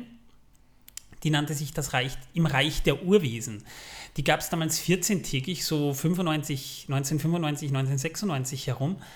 Äh, die hätten mittlerweile so einen Sammlerwert, ich habe sie leider nicht mehr. Waren das solche, solche richtig solche Softcover-Hefter? Ja, Ja, ja, Ah, habe ich auch gehabt. Aber ich Und- habe erst und- bei Heft Nummer 5 angefangen, damit die anderen gab es leider nicht mehr zu der Zeit und ich habe es auch leider nicht mehr. Und da gab es einen Zwerg namens Melek, aber der war kein Krieger, der war ein Gelehrter, der hatte Bücher bei sich. Der, der hat in einer Bibliothek gearbeitet. Das war auch kein bärtiger Zwerg, sondern der war klein, äh, glatzköpfig und war alt. Also, Und hatte eine Brille. Und hatte einen, einen Zwicker, ja. Also Wie so ein Nasenzwicker, genau. genau, ja. Bart hatte er schon, oder? Nein, Nein? Bart hat er nicht. Ja, ja, das ist wirklich schon ganz schön grenzwertig. Ja, aber dann habe ich schon den Herrn der Ringe gelesen und da hatte ich ja dann auch schon Kontakt zu den Zwergen, wie, wie die, über die wir sprechen. Ja, darum frage ich jetzt äh, dich, Manuel. Äh, Also so wirklich die, die klassischen Zwerge, so wirklich mit, mit, mit, äh, mit, mit, mit äh, Sippen und Ahnen, mit Königtum, mit, mit, mit äh, äh, Bergwerk, Schmiedekunst und Architektur und Bärten und Äxten und so weiter und so fort. Das waren, das waren die, die, die Boulder Shoulder Brothers. Das ist, es gab im, im D&D-Universum, im Speziellen in, in den Forgotten Realms, ähm, äh, gab es einige Romane von R.A. Salvatore zu Beginn der 90er und unter anderem gab es da äh, das Lied von Denier. Und ähm, da gab es eben diese, äh, ein, ein, ein Brüderpaar von Zwergen, nämlich Ivan und Pikel. Und der eine war ein richtig klassischer Fantasy-Zwerg mit, mit Rüstung, Helm, ein, ein, ein biervernichtender, äh, Ork zu Klump schlagender, äh, lauter, äh, äh, Also- bartkauender, Gar kein Klischee. Metgurgelnder, Tretender. Also ich habe ja gelernt, dass Zwerge nur dann echte Zwerge sind. Eisenkauender, ein Stahlfresser. Das war Ivan. Und sein Bruder Pickel, der war, das war, das war schon damals zu Beginn der 90er so ein bisschen ein, ein Klischeebuchzwerg, denn der äh, äh, lief immer in Sandalen herum, hat sich Moos und Blumen in sein Bärtchen geflochten, äh, denn der wollte unbedingt Druide werden, hat sich so große Mühe gegeben, um, das, Sp- um die Sprache der Tiere zu erlernen und hat auch äh, kein Metall bei sich getragen. Der hatte nur eine gewaltige Keule und ähm, ja, und der zweiter Bildungsweg Druide. Und dieses, dieses äh, Brüderpärchen war so quasi, das waren so die, die ersten Fantasy-Klischee-Zwerge, mit denen ich in der Literatur zu tun hatte. Ja? Ähm, ähm, der der, der, äh, der Carrick's Quintet äh, heißt das Ganze auf Engl Englisch, von R.A. Salvatore. Das war, das war in Büchern. Und ähm, den ersten richtigen Fantasy-Klischee-Zwerg, wie er im Buche steht, gesehen habe ich in, in einem Anime. In einem wunderschön gezeichneten Anime aus dem Jahr 1990 äh, ist der gemacht worden. Ähm, ah, ja, ich glaube 1990. Ja. Bas- Basiert tut das Ganze auf einer, auf einer Romanvorlage und diese Romanvorlage basiert wiederum lose, lose auf dem D&D-Universum, sprich spielt im D&D-Universum, denn äh, ja, da, da, da merkt man, dass die Japaner oftmals sehr europhil sind und, und, und ähm, sehr, durchaus sehr viel mit dieser, mit dieser mitteleuropäischen Fantasy Ich anfangen muss dich können. nur ganz kurz und, korrigieren. Der Manga ist von 1990, der Anime ist später. Der Anime ist später? Ja. Ich bin mir da nicht ganz sicher, weil ich bild mir ein, ähm, weil, weil äh, es gab dann nämlich bei dem Anime eine Fortsetzung. Oh, das ist ganz. tut mir- Record tut of mir, Lodos Es tut mir War. sehr leid. Wir dass- müssen mal den Namen nennen. es tut, mir sehr Record leid, of dass Lodos ich, War. es tut mir sehr leid, dass ich etwas ausholen muss, aber Record of Lodos War, wunderbarer Anime, schön gezeichnet, absolute Klischee-Story, aber da gibt es einen Zwerg namens Gim. Ist Weißhaarig, klassische D&D-Spielgruppe, kann man gibt, sagen. es gibt ja. wirklich, es, ich habe bis heute selten einen Zwerg gesehen, der so wunderbar beherzt eine doppelschneidige Bartaxt in den Schädel eines grünen Drachen getrieben hat wie Gim. Äh, so schön gezeichnet. Vorsicht, eine, eine, eine, eine, Warnung möchte ich herausgeben. Es gibt von Record of Lotus war eine Fortsetzung. A Legend of Crystania. Lass die Finger davon. Das ist, das ist selten, selten zwischen, äh, äh, selten, ähm, selten je so einen derartigen Kontrast gesehen. Also Record of Lotus war wunderschön gezeichnet, herrliche Musik und, und ein Augenschmaus, wirklich ein Augenschmaus. Ähm, da hat man noch, ist halt noch überhaupt kein CGI, ist alles handgezeichnet, das ist wunderbares Handwerk. Ähm, ja, äh, ja, schon fast furchtbar. So, das war, ja, danke. Wir wollten ja eigentlich äh, über Zwerge ja, genau. im, ja. Zwerge sind auch nur dann echte Zwerge, wenn sie ein Hühnchen vom Vortag im Bart haben. Habe ich gelernt. So ist es. Da, so dicht muss der Bart sein. Ja, und im Roman Der Hobbit spielen die Zwerge eine herausragende Rolle. Allerdings handelt es sich dabei vornehmlich um Zwerge aus Durins Volk. Also das war eigentlich, kann man sagen, die Geburtsstunde des modernen Fantasy-Zwerges, wie wir ihn halt in vielen Romanen kennen. Ähm, ich bin jetzt, ich will jetzt nicht sagen, ich bin, ich bin, ich bin kein Zwergenfan, bitte nein, das nicht, aber ich bin kein Fan dieser Klischee-Zwerge. Das Problem ist, es gibt viele Leute, die mögen sie. Ich bin, ja, da werde ich mich unbeliebt machen, kein großer Fan von, von Markus Heitz äh, Roman Die Zwerge, den ich einfach nicht gut geschrieben finde.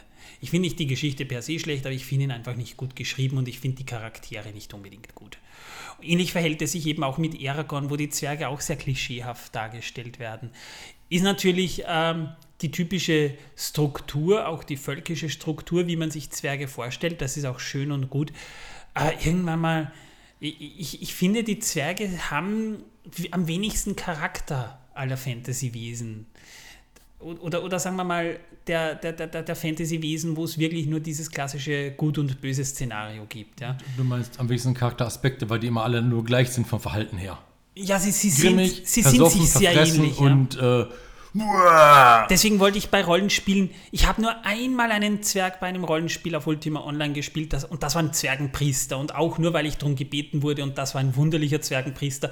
Der hatte so einen langen Bart, dass er ständig drüber gestolpert ist und äh, wenn er unter Menschen war, hat er die ganze Zeit über Kinder geschimpft, die im Prinzip genauso äh, größer waren als er und die immer umgerannt haben. Ja? Also das war so ein, so ein alter glatzköpfiger, also wirklich glatzköpfiger Zwerg mit, mit, mit irrsinnig langem Bart und, und äh, nicht mal der war unbedingt beliebt, weil er diesem Klischee nicht entsprach, weil ich ihm halt ein bisschen mehr Charakter geben wollte. Ich finde Zwerge einfach nicht so interessant wie andere Völker.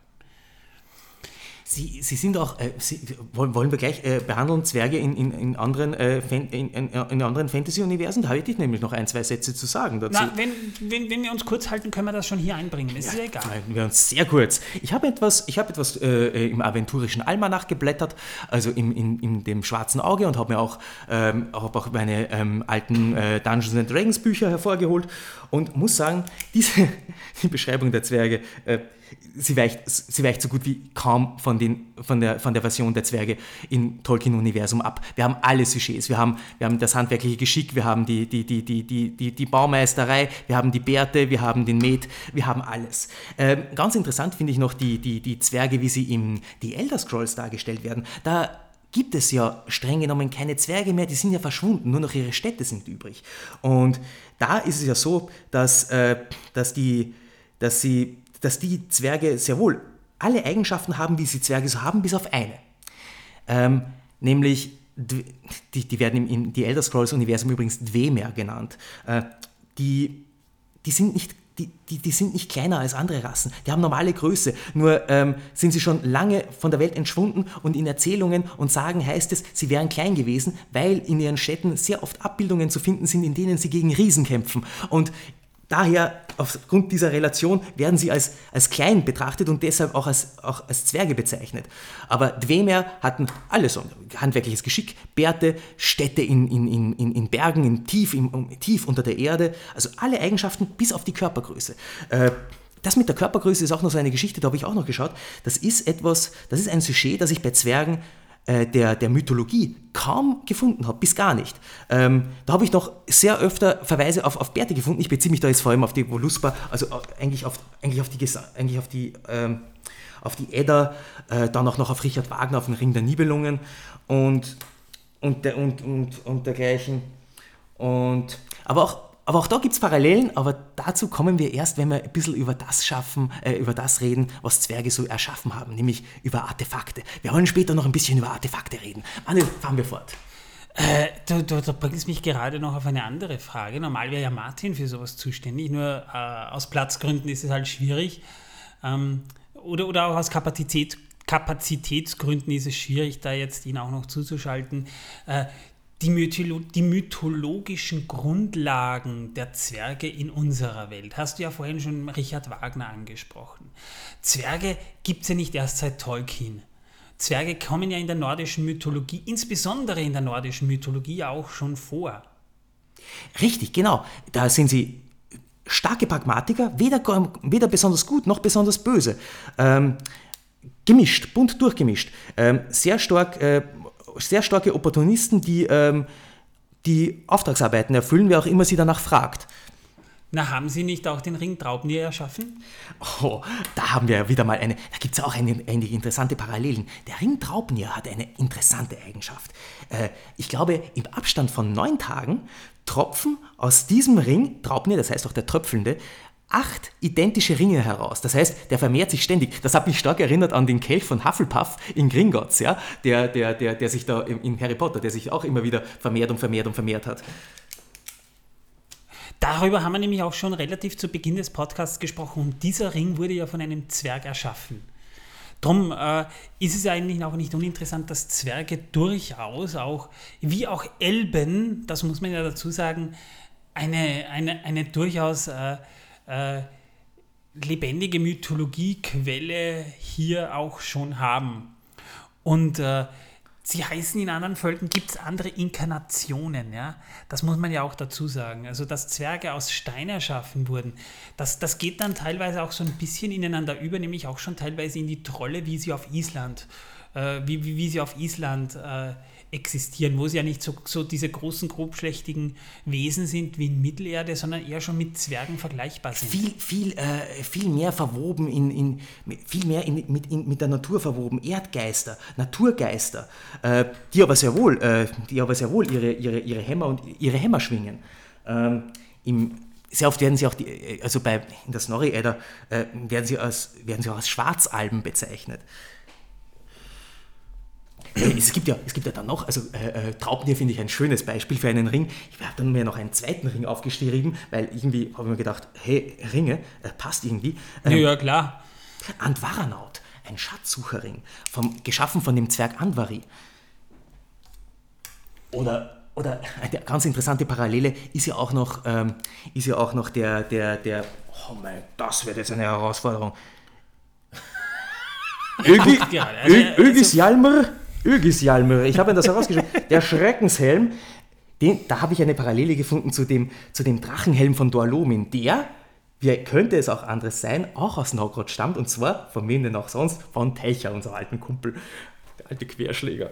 Äh, der Ihr müsst sein Gesicht, gemacht. Ihr müsst sein Gesicht gerade sehen. Ist so, ein, ist, ist, so, ist so ein Artefakt. Das ist so ein Artefakt in, Tol äh, in, in, Tolkiens Welt, das sich so durch mehrere Zeitalter hindurchspinnt. Und sehr oft hat man in Herrn der Ringe, liest man dann über gewisse Dinge und man muss ja erstmal überlegen, was für welche Last von Jahrhunderten, welche Geschichte auf diesen Gegenständen lasten. Ich hätte ja, ja gerne mal äh, äh, psychometrische Fähigkeiten, um, um, um den Dingen äh, äh, mir ihre Geschichte erzählen zu lassen. Das hätte ich auch gerne in der realen Welt, muss ich ganz ehrlich sagen, wenn ich aber irgendwas Altes in der Hand habe, wo ich genau weiß, das Ding hat was erlebt. Ähm, und, und im Gegensatz zu einem Menschen kann er aber einem Dinge sehr schlecht Auskunft geben. Und ähm, äh, der, Drachenhelm von Dorlomin, der, der wurde getragen ähm, in der Nirnaif Anediat von Asachal und seinem während seiner Auseinandersetzung auch mit Glaurung ähm, und ging dann weiter ähm, und endete dann letzten Endes bei, ähm, bei äh, Turin Turamba, einen der größten Helden, auf den wir hoffentlich noch irgendwann einmal zu sprechen kommen. Bitte sag, dass wir noch irgendwann einmal über Turin Turamba zu sprechen kommen. Das müssen wir über kurz oder lang, über den, wieder, ja. Okay, auf alle Fälle der Drachenhelm von Dualomin. Es scheint da auch wiederum reale Vorgaben zu geben. Es, Viele, viele, zum Teil wilde Gegenstände wurden von, von, äh, von Zwergen in der Mythologie erschaffen. Äh, Skitzblattner, ein, äh, ein Schiff, das sowohl das sowohl an Land als auch auf See fährt und das man ganz klein zusammenfalten kann, wie ein Papierschiff. Das ist Art riesiges. Das ist aber jetzt nicht Mittelerde. Das ist nicht Mittelerde, nein. Das müssen wir nur unseren von- Hörern, Hörerinnen mal genauer Das ist, nennen, von, weil das ist von den Kindern Ivaldis und ähm, ist aus der Geschichte mit, ähm, also da kommen, da, da, kommen auch, da kommen auch äh, Cinder und Brock vor. Das kennen vielleicht, die kennen vielleicht, manche kennen. Aha! God, God of War, God of War, da kommen auch zwei Zwerge vor, Cinder und Brock und die beiden kommen ja auch wirklich, das sind, die, sind, die haben mythologische Vorbilder, das sind wirklich begnadete, begnadete Schmiede. Äh, sagt euch die, äh, Torben, äh, Manuel, sagt euch God of War etwas? Ich habe es jetzt nicht gespielt, aber ich hab das- Sagt mal, das haben Sie ja noch immer, das, das könnten Sie doch irgendwann mal verfilmen. Wer, Manuel, du kennst dich aus mit Filmen, haben Sie da was vor? Wie bitte? Den God of War äh, Stoff zu verfilmen.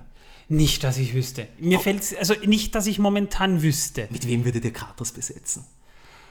Boah, du, du, du bring, ich bin gerade in die Mittelerde. Wenn sie das in 20 Jahren machen werden, vielleicht. Gut, es, es gibt so wenige gute kenn ich Videospielverfilmungen. Je weniger es mehr, der gibt, desto besser. Ganz ehrlich. Ja. Ich bin der Meinung, der einzige Super Mario, der Super Mario spielen könnte, wäre Danny DeVito gewesen. Aber ja.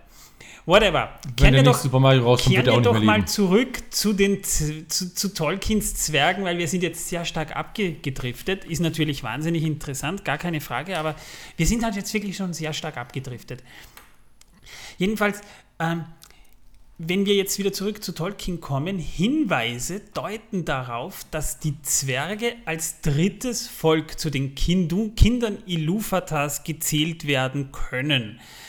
Ähm, Im Gespräch mit Aule bezeichnet Iluvatar ja auch die Zwerge als ja, das sind meine angenommenen Kinder, gell? Also es, es, es, sie sind eigentlich eh ganz lieb, Bursch, gell? Also hast du eigentlich eh gut gemacht. Ja? Also ich adoptiere da den einen oder anderen Zwerg, gell? Ja, aber hat er das auch wirklich äh, getan? Ist er auf dem Amt gewesen, hat stundenlang gewartet, bis er sie adoptieren durfte oder äh, hat er einfach mit dem Finger Ja, gestippt der und es war so? Na, der Aule wird gesagt haben, ja Papa, es passt schon, ja, das... Äh, Hier, ich schenke sie dir, Ja, ja, der Sack. Na, und so hat er ihnen ja prinzipiell, könnte man ja dann auch, um, um das nochmal aufzugreifen, ihnen eine Seele gegeben, einen Willen gegeben. Sie zählen zu den freien Völkern ja nicht ohne Grund. Und ebenso glauben die Zwerge halt auch selbst, dass Iluvatar ihnen einen Platz unter den Kindern gewähren wird, über kurz oder lang. Also die Zwerge ähm, haben schon eine sehr interessante Geschichte, weil sie eigentlich zu den freien Völkern zählen, aber als einziges Volk von einem Valar erschaffen wurden und nicht von Iluvatar selbst. Das stimmt, das stimmt. Ich, weiß, was, was, was die, die haben ja auch eine Art ähm, Mutter, Schrägstrich Stiefmutter, naja, so eine Art, also die hat sicherlich nicht die Obsorge. Ähm, die Frau von Aule ist ja, und das ist ja ganz interessant, ähm, die Yavanna. Frau von, genau, ganz genau. Yavanna, ja. Und das ist, da- das hat mich an die, das hat mich an die, äh, ein bisschen hat mich das äh, an die griechische Mythologie Die hat erinnert, weil die es da hat auch so ein auch absolut ungleiches, absolut ungleiches, ungleiches Götterpaar gibt in Form von Aphrodite und Hephaistos. Aber und sowas ähnliches haben wir hier, nur haben wir hier nicht die Göttin der Liebe, sondern eben die Göttin der Fruchtbarkeit, der, von allem, was wächst und gedeiht. Und Leben. ja, ja. Leben. Und die hat ja auch ein Volk erschaffen, das sich auch zu den vier freien Völkern zählt, spannenderweise. Burarum. die, wie heißen sie? Orodrim, oder? Ich bilde mir ein Orodrim. Ich verwechsel das sehr oft mit, mit dem, mit dem äh, eigentlichen Namen von Gandalf, Olorin. Ich glaube, es waren die, die, die Orodrim, die, die, die Baumhirten. Das ist ganz nett im Silmarillion, wo, äh, wo äh, sich ja Ivana bei Iluvatar beschwert von wegen, oh mein Gott, da laufen so viele Leute mit Äxten herum und meine Bäume können nicht davonlaufen. Und Ja, dann Iluvatar- machen wir mach ich einer halt Haxen.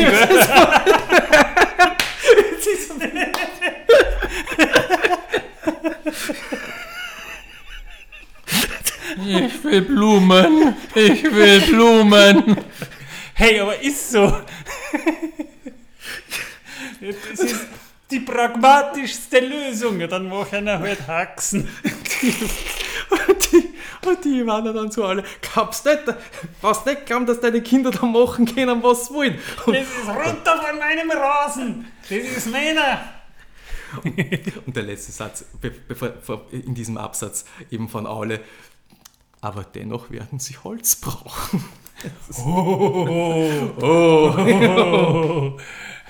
Das ist äh, kein gutes Vorzeichen für die Ehe.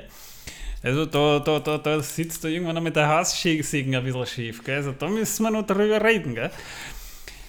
Aber in einem Essay über Zwerge hat Tolkien was vermerkt, nämlich dass die Wahrscheinlichkeit bestünde, dass die am weitesten östlich lebenden Zwergenstämme unter Morgoths Schatten gerieten und dem Bösen verfallen sein könnten.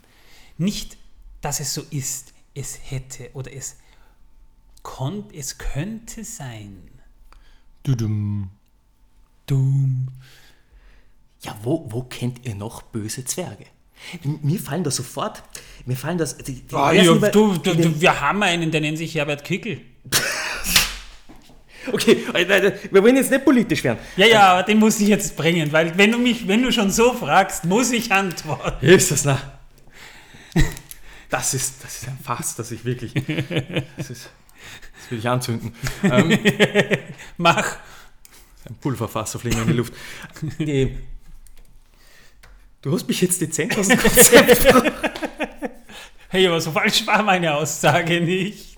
Ah, die, nur, und Ein. Satz, ich, da gebe ich, ich werde mich da jetzt nicht drüber auslassen, aber es gab, glaube ich, in, in Warhammer gab es einige Zeit lang, äh, ich glaube bis zur zweiten oder dritten Edition, äh, die Fraktion der Chaoszwerge. Das war ein, das war ein lustiger Haufen. Äh, war Ja, so, alle hatten spitze Zähne. die, die, das ist sehr gut möglich, sehr gut möglich. Ja, ja, weiß ich, Was auch immer sie furchterregend aussehen lässt. Dann fahren wir fort. Sind wir? Ja, Aber wie es halt um die Zwergenstämme des Nahen Ostens steht, das bleibt in diesem Zusammenhang halt unklar. Ich hoffe, es sind keine Terroristen geworden. So, wir haben zwar über die Geschichte der Zwerge schon gesprochen, aber vielleicht nee, gehen wir noch die Zeittafel durch. Die habe ich jetzt bewusst ans Ende ge ge gegeben, weil wir, wir mussten jetzt mal die Zwerge so weit erklären für unsere Hörer auch, dass ihr das Volk der Zwerge ein bisschen verstehen könnt, wie es in Mittelerde ist. Wollen wir es davor ein bisschen auflockern und das Wissen, dass die Welt versaut, einstreuen? Torben, machen wir, arbeiten wir doch nach dem Skript. Das hast du gemacht, das Skript. Natürlich. Wir arbeiten an- nach deinem Skript. Aber ich hatte nicht gedacht, dass noch eine Zeittafel kommt. Das war nicht absehbar zu der Zeit. Ich konnte es noch nicht lesen. Es fühlt sich zu gut an. Egal. Es ist laminiert. Ja, es ist laminiert, ne? Zeittafeln, Zeittafeln habe ich bei jedem Folge auch eingebracht. Also wir reden mal vom Jahr äh, im ersten Zeitalter, das Jahr nach circa 1050, dem Jahr der Bäume wohlgemerkt. Ja, das ist noch ein Eck weiter, also circa, ja, man kann sagen 5000 Jahre bevor die, Son die Sonne aufging. Menschenjahre. Äh, die sieben Väter der Zwerge erwachen irgendwann während des ersten Zeitalters nach dem Erwachen der Elben. Nicht lang danach, aber doch. Dann haben wir das Jahr 1250, das, also im Menschenjahren müsst ihr 2000 Jahre rechnen. Das, das war eine große Zeitspanne im ersten Zeitalter. In Beleriand begegnen Zwerge und Sindar zum ersten Mal. Im Jahr 1300 die Zwerge von Belegost, die helfen König Thingol beim Bau von Menegroth. Eine, ein unterirdisches Elbenreich, kann man sagen. Ja. Und dann kam ja auch schon mit dem Jahr 1500 endeten die Jahre der Bäume und dann kamen, kamen die Jahre der Sonne, die dann auch mit unseren Jahren vergleichbar sind. Darum reden wir jetzt mal über das Jahr 60 bis 473, das ist das erste Zeitalter. In Beleriand unterstützen die Zwerge die Elben im Kampf gegen Morgoth. Um 100 im Jahr der Sonne äh, helfen äh, Zwerge Finrod beim Bau von Nargothrond. Wir haben dann das Jahr 473. Das war zu der Zeit der Stand Gondolin schon. Wenn ihr euch an die Gondolin-Folge noch erinnert, da waren keine Zwergen, Zwerge beteiligt, aber bei Nargothrond schon. Azakal oder Asa, Az- Azachal, der Fürst von Belegost, verwundet, wird verwundet in der Nimaith Amodiat, dem Drachen Glauron, äh, verwundet er dem Drachen Glaurung schwer. Er erliegt jedoch seinen Verletzungen. Das Jahr 500, der letzte bekannte Kleinzwerg Mim stirbt. Wir haben das Jahr 505, Zwerge aus Nogrod erschlagen Thingol. Um ihre daraufhin getöteten Verwandten zu rächen, greifen die Zwerge aus Nogrod Doriath an und verwüsten es. Also da gab es schon den ersten Disput zwischen Zwergen und Elben. Auf dem Heimweg wird ihr Heer von den Laikwendi, ähm, Osirians und den Ents, angeführt von Bären, vernichtet. Laikwendi, die grüne Elben, ja. Ja. Also es war, also, also Das, das, das war ein handfester Krieg. Das, das Schlimme ist, das erste Zeitalter hat so viele schöne, das, das erste Zeitalter ist mein Lieblingszeitalter. Meins Da gab es ja. so viel Schönheit und so viel Leid. So viel Das- Niedergang, ja. Das, das, das ist nämlich so spannend, wenn man es genau bedenkt. Wir haben jetzt das dritte Zeitalter in Mittelerde, aber das, was im ersten Zeitalter vor sich ging, das war bunter, größer, schöner, aber auch düsterer. Also das war ja noch, noch, noch eine große Steigerung zu dem, was wir momentan in Mittelerde erleben. Auch etwas entrückter, muss man sagen. Ja, aber das hat was Schönes. Dann haben wir das zweite Zeitalter. Morgoth ist besiegt, das Jahr 20. Viele Zwerge aus den zerstörten Städten in den Ered Luin kommen nach Khazad Dûm. Beleriand ist versunken und plötzlich standen diese Zwergensiedlungen nahe am Meer. Das war ja nicht immer so. Beleriand lag ja noch ein Stück weiter westlich und das ist im Meer versunken.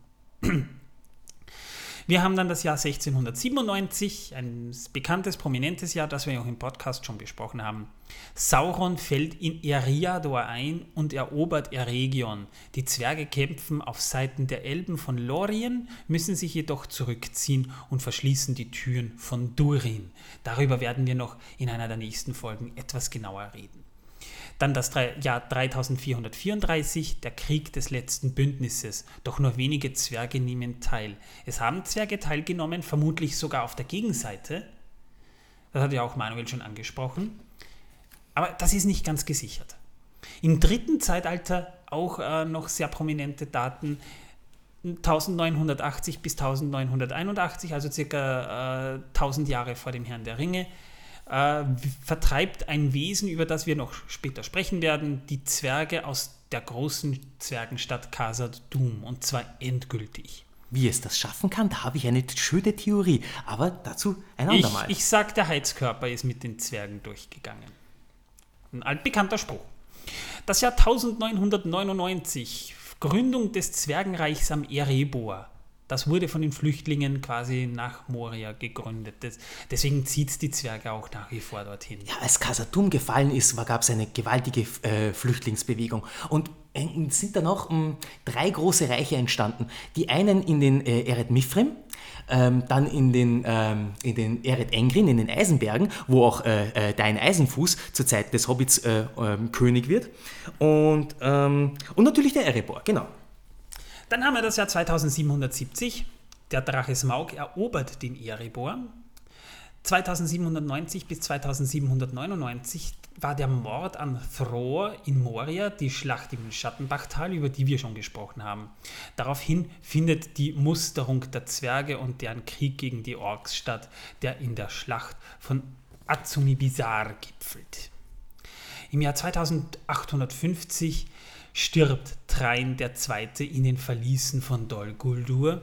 Als letzter der verbliebenen sieben Ringe der Zwerge gelangt sein Ring so in den Besitz Saurons zurück. Das Jahr 2941, da, der, da hat der Hobbit gespielt, der Tod Smaugs und Rückeroberung des Erebors, die Schlacht der fünf Jahre. Und schließlich sind wir in der Gegenwart, zumindest in der Gegenwart des Herrn der Ringe. Womit wir jetzt mal äh, soweit das, was Tolkien uns hinterlässt. Ich, ich weigere mich, den Begriff Lore zu verwenden, weil das passt hier nicht. Genauso wie Franchise. Ich, ich, ich finde, dass das wird dem Ganzen nicht gerecht. Ähm, das ist kein Franchise. Tolkien hat ein literarisches Werk geschaffen und vieles, das wir hier besprechen, das ist eigentlich immer nur Begleitliteratur gewesen. Das ist nicht äh, ähm, unbedingt das, was wir, was wir äh, im, im, im Herrn der Ringe zu lesen bekommen. Es kommt darauf an, wenn man unbedingt, unbedingt es braucht, eine absolut strenge Trennung zwischen kanonisch und nicht kanonisch. Das Ja, ist schwierig bei Tolkien, denn kanonisch. Ich glaube, diese Trennung braucht es nicht, um den Stoff genießen zu können. Bei weitem Nein, nicht. überhaupt Aber- nicht. Und dazu kommt noch das Kanon bei Tolkien sowieso irgendwie schwierig zu formulieren ist, denn er hat von jeder oder von vielen Geschichten zwei Versionen geschrieben. Richtig, es gab verschiedenste Es gibt verschiedene Schaffensperioden, wo Tolkien verschiedene Versionen der Geschichten schrieb, aber er hat nirgends oder, oder nie wirklich wo vermerkt, dies ist die einzig wahre, das ist, das ist Kanon. Und, und das ist schwierig, weil grundsätzlich gehört dann alles zum Kanon. Es ist im Prinzip alles kanonisch, aber gleichzeitig auch, äh, also, also äh, ich, ich, will damit nur sagen, es gibt mehrere Versionen und jede Version kann man als kanonisch betrachten, denn auch von Tolkiens Sicht her waren das Sagen, Legenden, die er niedergeschrieben hat, die man sich erzählt heute noch oder, oder, oder die, die überliefert wurden.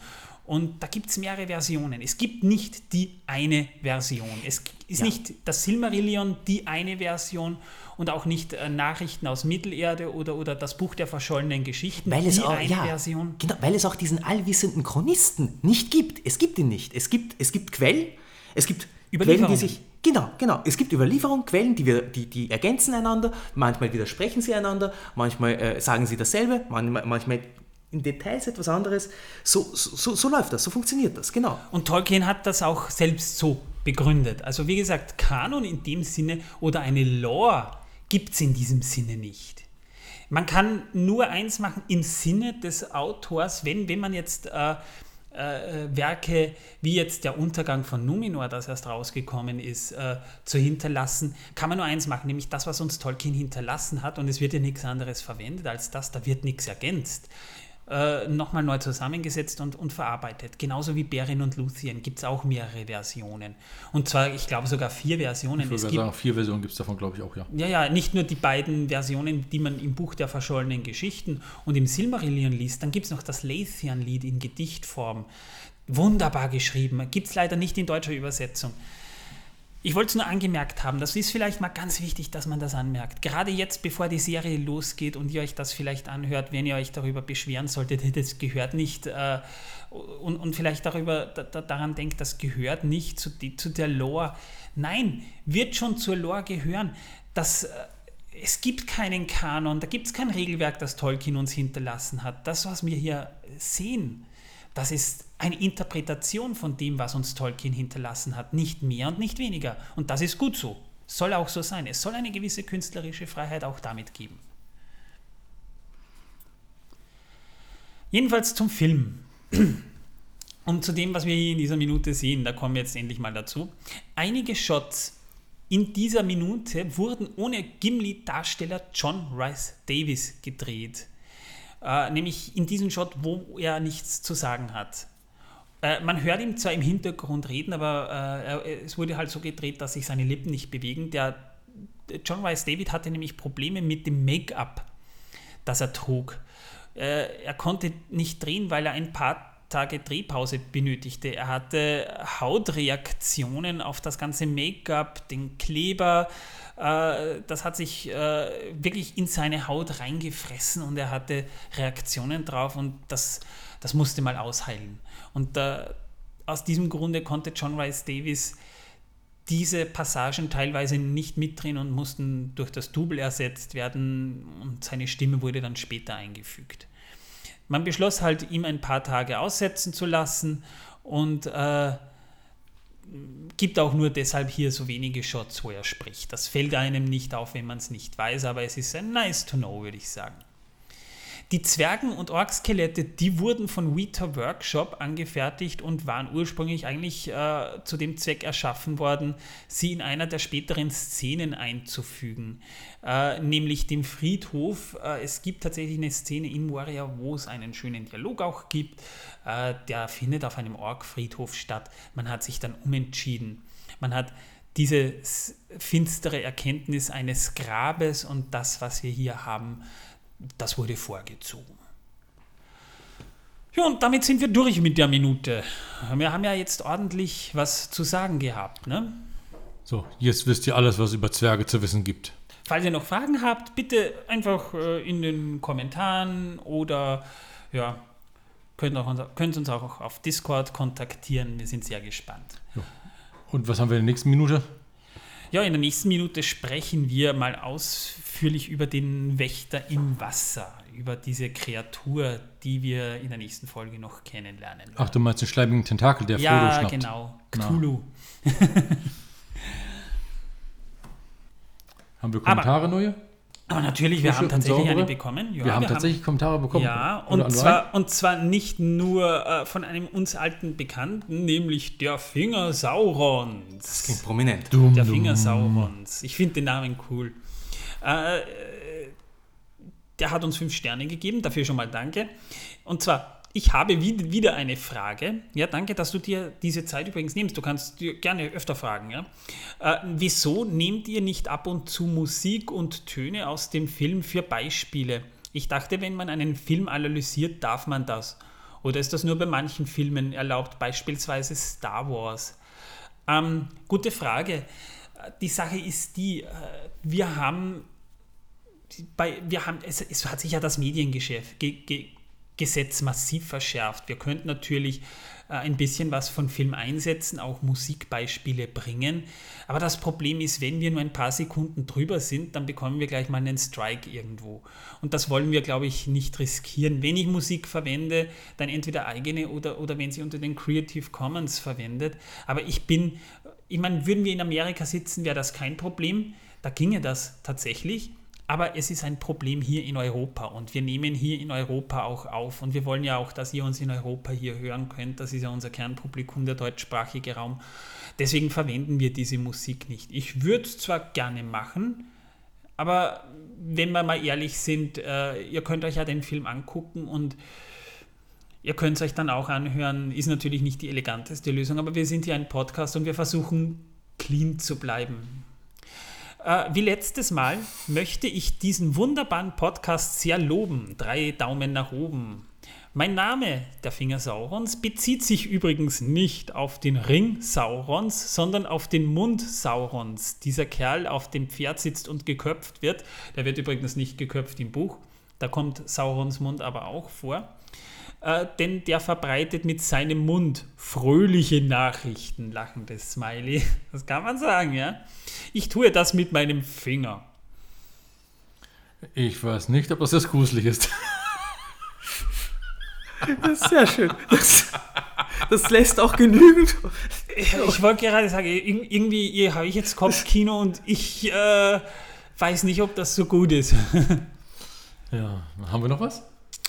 Nö, das war jetzt erstmal alles. alles. Okay. Deswegen, Torben, Schade, du ähm, kannst uns ja mal wieder wissen, dass äh, die Welt versaut äh, präsentieren. Ne? Na, nachdem du vorhin nicht wolltest, dass ich es mache, habe ich jetzt eigentlich keinen Bock mehr, aber ich kann euch trotzdem was hinhauen. Was haue ich wirklich hin? Also Makrelen schmecken nicht wie Lachs. Das habt ihr jetzt davon. So, Danke, Torben. Bitte gerne. Und das wollte er jetzt mitten in der Sendung einbringen, wo wir gerade so mitten im Thema waren. Wollte. Nein, da wollte ich was anderes einbringen. Und was ist mit Lachs, Makrelen? Ich schmeiß dich im Fenster. Da kannst du nachschauen. Danke. Bitte Torben. gerne. Ja, liebe Leute, ähm, wenn ihr uns unterstützen wollt, wir würden uns natürlich wahnsinnig freuen. Das könnt ihr auf Steady tun. Ihr könnt uns auch auf Spot, Spotify abonnieren. So ein, wir wollen Torben vielleicht nächstes Mal wieder ins Mordor Spa schicken. Ich weiß, äh, die wollen ihn dort nicht mehr. Er ist ihnen zu anstrengend, aber wir wollen ihn auch nicht, weil er uns zu anstrengend ist. Ich brauche neue Schuhe. Und seine Depri-Art, äh, er wird fröhlicher, wenn er vom Morderspa zurückkommt, weil er dann mal wieder dankbar ist, dass er mal wieder hier im Keller eingesperrt sein darf. Wie ihr heute gemerkt habt. Deswegen würde ich jetzt mal sagen, Unterstützung, da würden wir uns wahnsinnig freuen. Auch über, über so nette Rezensionen wie vom Finger Saurons würden wir uns wahnsinnig freuen. Ich würde mich übrigens auch über 5 Sterne freuen, das könnt ihr auf jeder Plattform tun. Übrigens auch auf Audible. Ähm, mittlerweile verfügbar für alle Hörbuchfans. Es ist, kann man machen. Ja, und ansonsten äh, Discord. Ja, in den Shownotes findet ihr den Link zu Discord, da könnt ihr dann mit uns auch plaudern. Oder auch nicht. Ja. Und es gibt eine neue Kategorie, die wir nun einführen, nämlich der Mittelerde-Witz. Ja, großartig, selten ja, so gelacht. Das war, ich, ich, ich drehe gerade die Kuh. Pass auf, einen habe ich, einen habe ich, einen habe ich. Zwei Zwerge gehen an einem Bierfass vorbei. Waren die tot?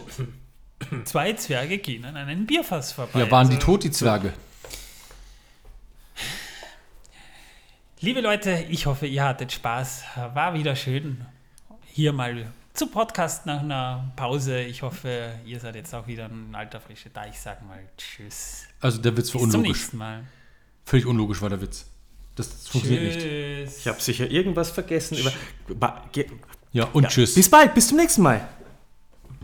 Du hast was vergessen? Wenn du Tschüss sagst, dann müssen wir Tschüss sagen. Ja, Ja? ja, ich hatte noch, ich weiß, ich weiß nicht, das wissen, wahrscheinlich werden das eh die meisten wissen, aber äh, unsere Himmelsrichtungen zum Beispiel, die sind nach Zwerge benannt aus, aus der Mythologie. Norden, Süden, Osten und Westen, das sind, sind Namen von Zwerge.